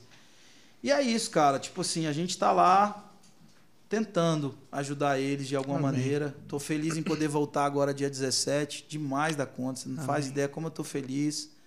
E, e a gente quer muito terminar as casas dos, dos meninos. Dar um alívio para eles, né, também. Ficaram lá sem informação. Eles não entendem o que tá acontecendo no mundo. Eles acham que meio que eu abandonei eles, sacou? Hum. E, tipo assim, é difícil porque, tipo... É, fazer obra missionária, eu fico tentando buscar alguma coisa sustentável. A gente tem as nossas camisetas, a gente, a gente vende bem quando eu estava viajando. Mas depois disso a gente meio que se virou, só que a gente conseguiu, cara, pagar tudo, saca? Segurar a onda. Deus foi fiel com a gente, os irmãos também Legal. ajudaram, chegaram junto. Mas é um trabalho de formiga, trabalho que não dá para ter pressa. É e isso. aí a gente tá lá. Uau, mano. Legal, mano. Sensacional, bicho. Obrigado, mano. Sensacional. A gente caminhou por tanta coisa, teu testemunho, as obras sociais, o rap, a construção, a desconstrução, política, clubhouse, casamento. Um caminhão, né? Igreja, África. E tenho certeza que ficou muito assunto ainda para trás e que vai render uma próxima visita tua aqui pra gente. Ah, vai ser uma honra. Que vai ser sensacional. Ainda vamos fazer um som ainda agora. E ainda é. a gente vai fazer um som, verdade, pro... pro Os membros. Mas, cara, brigadão de verdade por ter aceitado o convite. Prazer, ter vindo de Goiânia pra cá. Pra... Foi, de... Foi essa longe, viagem, hein? Que deu tudo certo. Foi quase o, o, a África lá. Não, mas é, eu acho que é, é realmente Deus dizendo assim, ó, oh, meu filho, você tem um, um outro trem pra fazer agora. É, vai pro YouTube, porque pra estrada... pra estrada, a estrada é... deu ruim. E você é. tem algum projeto musical ainda já no pente? Fala coisa? aí alguma coisa. Que... Tem. Tem uma música aí, muita coisa. Joga aí. Ah, então... Eu tô meio quietinho. É, tá, Entendi. tá segurando. Mas eu tô segurando. Tá segurando Legal. o tiro. Eu tô... Vou... vou tá gostoso de ouvir. Que da hora. Tá, tá gostoso. Tô fazendo algumas coisas bem discreto. Eu consegui montar um homezinho na minha casa. E aí eu consigo pensar, estruturar muita coisa que eu penso lá. Pelo menos pesquisar, né? E ser mais claro. Eu, eu não sou, assim, virtuoso, não. Consigo pegar e fazer tudo que eu penso. É muito mais intuitivo de ouvir, de pesquisar. E aí tem um... O Richardson tá fazendo uma música lá de Imperatriz do Maranhão. Mostro para vocês aqui em off depois. Tô curtindo muito. E tô fazendo algumas vibes dentro de, um, de, um, de, uma, de, uma, de uma vibe lo-fi, assim. Que eu gosto pra caramba. Ah, que louco. Tá rimando em cima do, do lo-fi. É, a gente tá criando uma, uma linguagem de lo-fi junto com o Dan Top. Legal, sim, sim. O Dan Top é meu parceiro pra caramba. E tá, tá vindo também um projeto aí, cara, que a gente vai rodar as vinte e sete capitais do Brasil, em projetos sociais do Brasil. Que massa! E gente que nunca pisou num teatro vai ter a oportunidade de estar num teatro. Animal. Yeah. A gente tá fazendo um projeto cultural que provavelmente sai pela, pela Lei Rouanet, agora com possibilidade de abertura pra gente. Uhum. Então eles querem muito que eu execute esse projeto, conte minha história para essas comunidades. E a gente vai criar um projeto, vou tô antecipando aqui, tomara uhum. que dê certo. Em nome de Jesus. Chama Rap Nacional. Que louco. E, e vai, de fato vai ser nacional, a gente vai nas vinte e sete capitais do Brasil. Provavelmente eu vou ter que alugar uma casa em São Paulo nesse período, mas vai ser agosto, pedaço de setembro, e aí a gente termina. E vai ter muita gente na estrada, nunca fiz isso, como provavelmente vocês já devem ter feito, já estão fazendo há muitos anos, rodar com a banda e tal e tudo mais. Então é um projeto que a gente tem e o projeto de música, eu estou fazendo meu disco agora. Esse lance de, de mercado agora, parece que ele rouba um pouco do recado que a gente quer dar, né? Você tem que lançar single e tal. É, eu detesto single. Parece eu que você não dá um recado. A, nunca você é a favor. É, então, e eu tô afim de dar um recado. Apesar de eu lançar single. É, a gente lança porque não tem como, cara. Você, é, é, o, É, é, é, é como o mercado, não dá, né? Você Mas... entra na atmosfera do que, aquele, do que aquela música tá, tá propondo, e aí não tem nada para continuar ela. O algoritmo vai te jogar para outra coisa. Assim. Sim. E então, eu, e eu aí gosto eu... de ver a construção do é, disco. E aí assim. eu tava afim. Eu acho que o nosso disco da, daquele do Deck foi muito bom, muito. Mus, musicalmente falando. Eu acho que a gente acertou muito na veia ali, o Giba Muji, né? Produziu, uhum. fez um, um puta trabalho e, e, e a gente tá feliz. E eu tô, musicalmente, eu tô nesse, nesse processo agora mais, mais stand-by e, e quero lançar uma música congregacional. Eu mandei até uma música ah, que, que eu louco. fiz para um amigo meu ouvir, para ver o que, que ele achava. E eu aí, me conta o que aconteceu. A resposta dele. Ele não ah, te respondeu? É, mas ele tá no Kairos, né, mano? O tempo dele é diferente. Ele tá, esse amigo dele aí. Esse amigo dele tá no tempo. Tô considerando o cara já como meu amigo, né, cara? Entendi. Mas esse Pô, amigo tá no tempo cá, de Deus tá, aí pra tá. liberar a palavra na hora certa, né? Caramba, mano, velho. De verdade, brigadão. Brigadão. Valeu, gente. Obrigado, Acho que mano, foi, né? Foi um prazer. Foi. Vamos, vamos, vamos continuar com os membros vamos agora? Vamos fazer um sonzinho agora Falando pros membros. Vamos fazer Mas, um amigos, sonzinho então com os é membros. Isso. Seja membro do nosso Isos. canal. Isso. Seja membro Isos. do nosso canal. Ao lado do inscreva-se aí, tem um botão Seja Membro, tem um monte de coisa. Já tem um videozinho lá explicando tudo. Explicando tudo, um monte de coisa legal, além de ajudar este podcast, esse canal, a chegar mais longe e levar a mensagem para todo mundo que precisa. Então é isso. Nós... Vilela, faz seu jabá aí. Vou... Eu ia falar. É... Vai, vai, vai, convite nosso aí. Pessoal, me ouça nas plataformas digitais, coloca lá Felipe Vilela. Em qualquer lugar que toca música, você vai achar meu som. E também me, se inscreva Rede lá social. no meu canal do YouTube, né? A gente está... alguns vídeos lá chamado Meditando em Voz Alta, além das músicas, dos clipes e tudo mais. E a gente vai voltar com um quadro agora chamado Conjectura também, que é muito interessante e, e, e, e produtivo para você. E meu Instagram, arroba Felipe Vilela, é a rede social que eu mais uso, é arroba Felipe Vilela cinco P L. E aquele abraço. É isso. E no TikTok aí, você não tá lá amigos. fazendo umas dancinhas? Cara, é. eu até tô, mas eu não faço nada lá não. No Kawaii, TikTok e todas essas outras redes, mas eu não consigo não. Rola um... Não, pra Uma mim não dá. Um negocinho. Infelizmente. Valeu. É, é isso nóis, aí. Amigos. Valeu, galera. Tamo junto.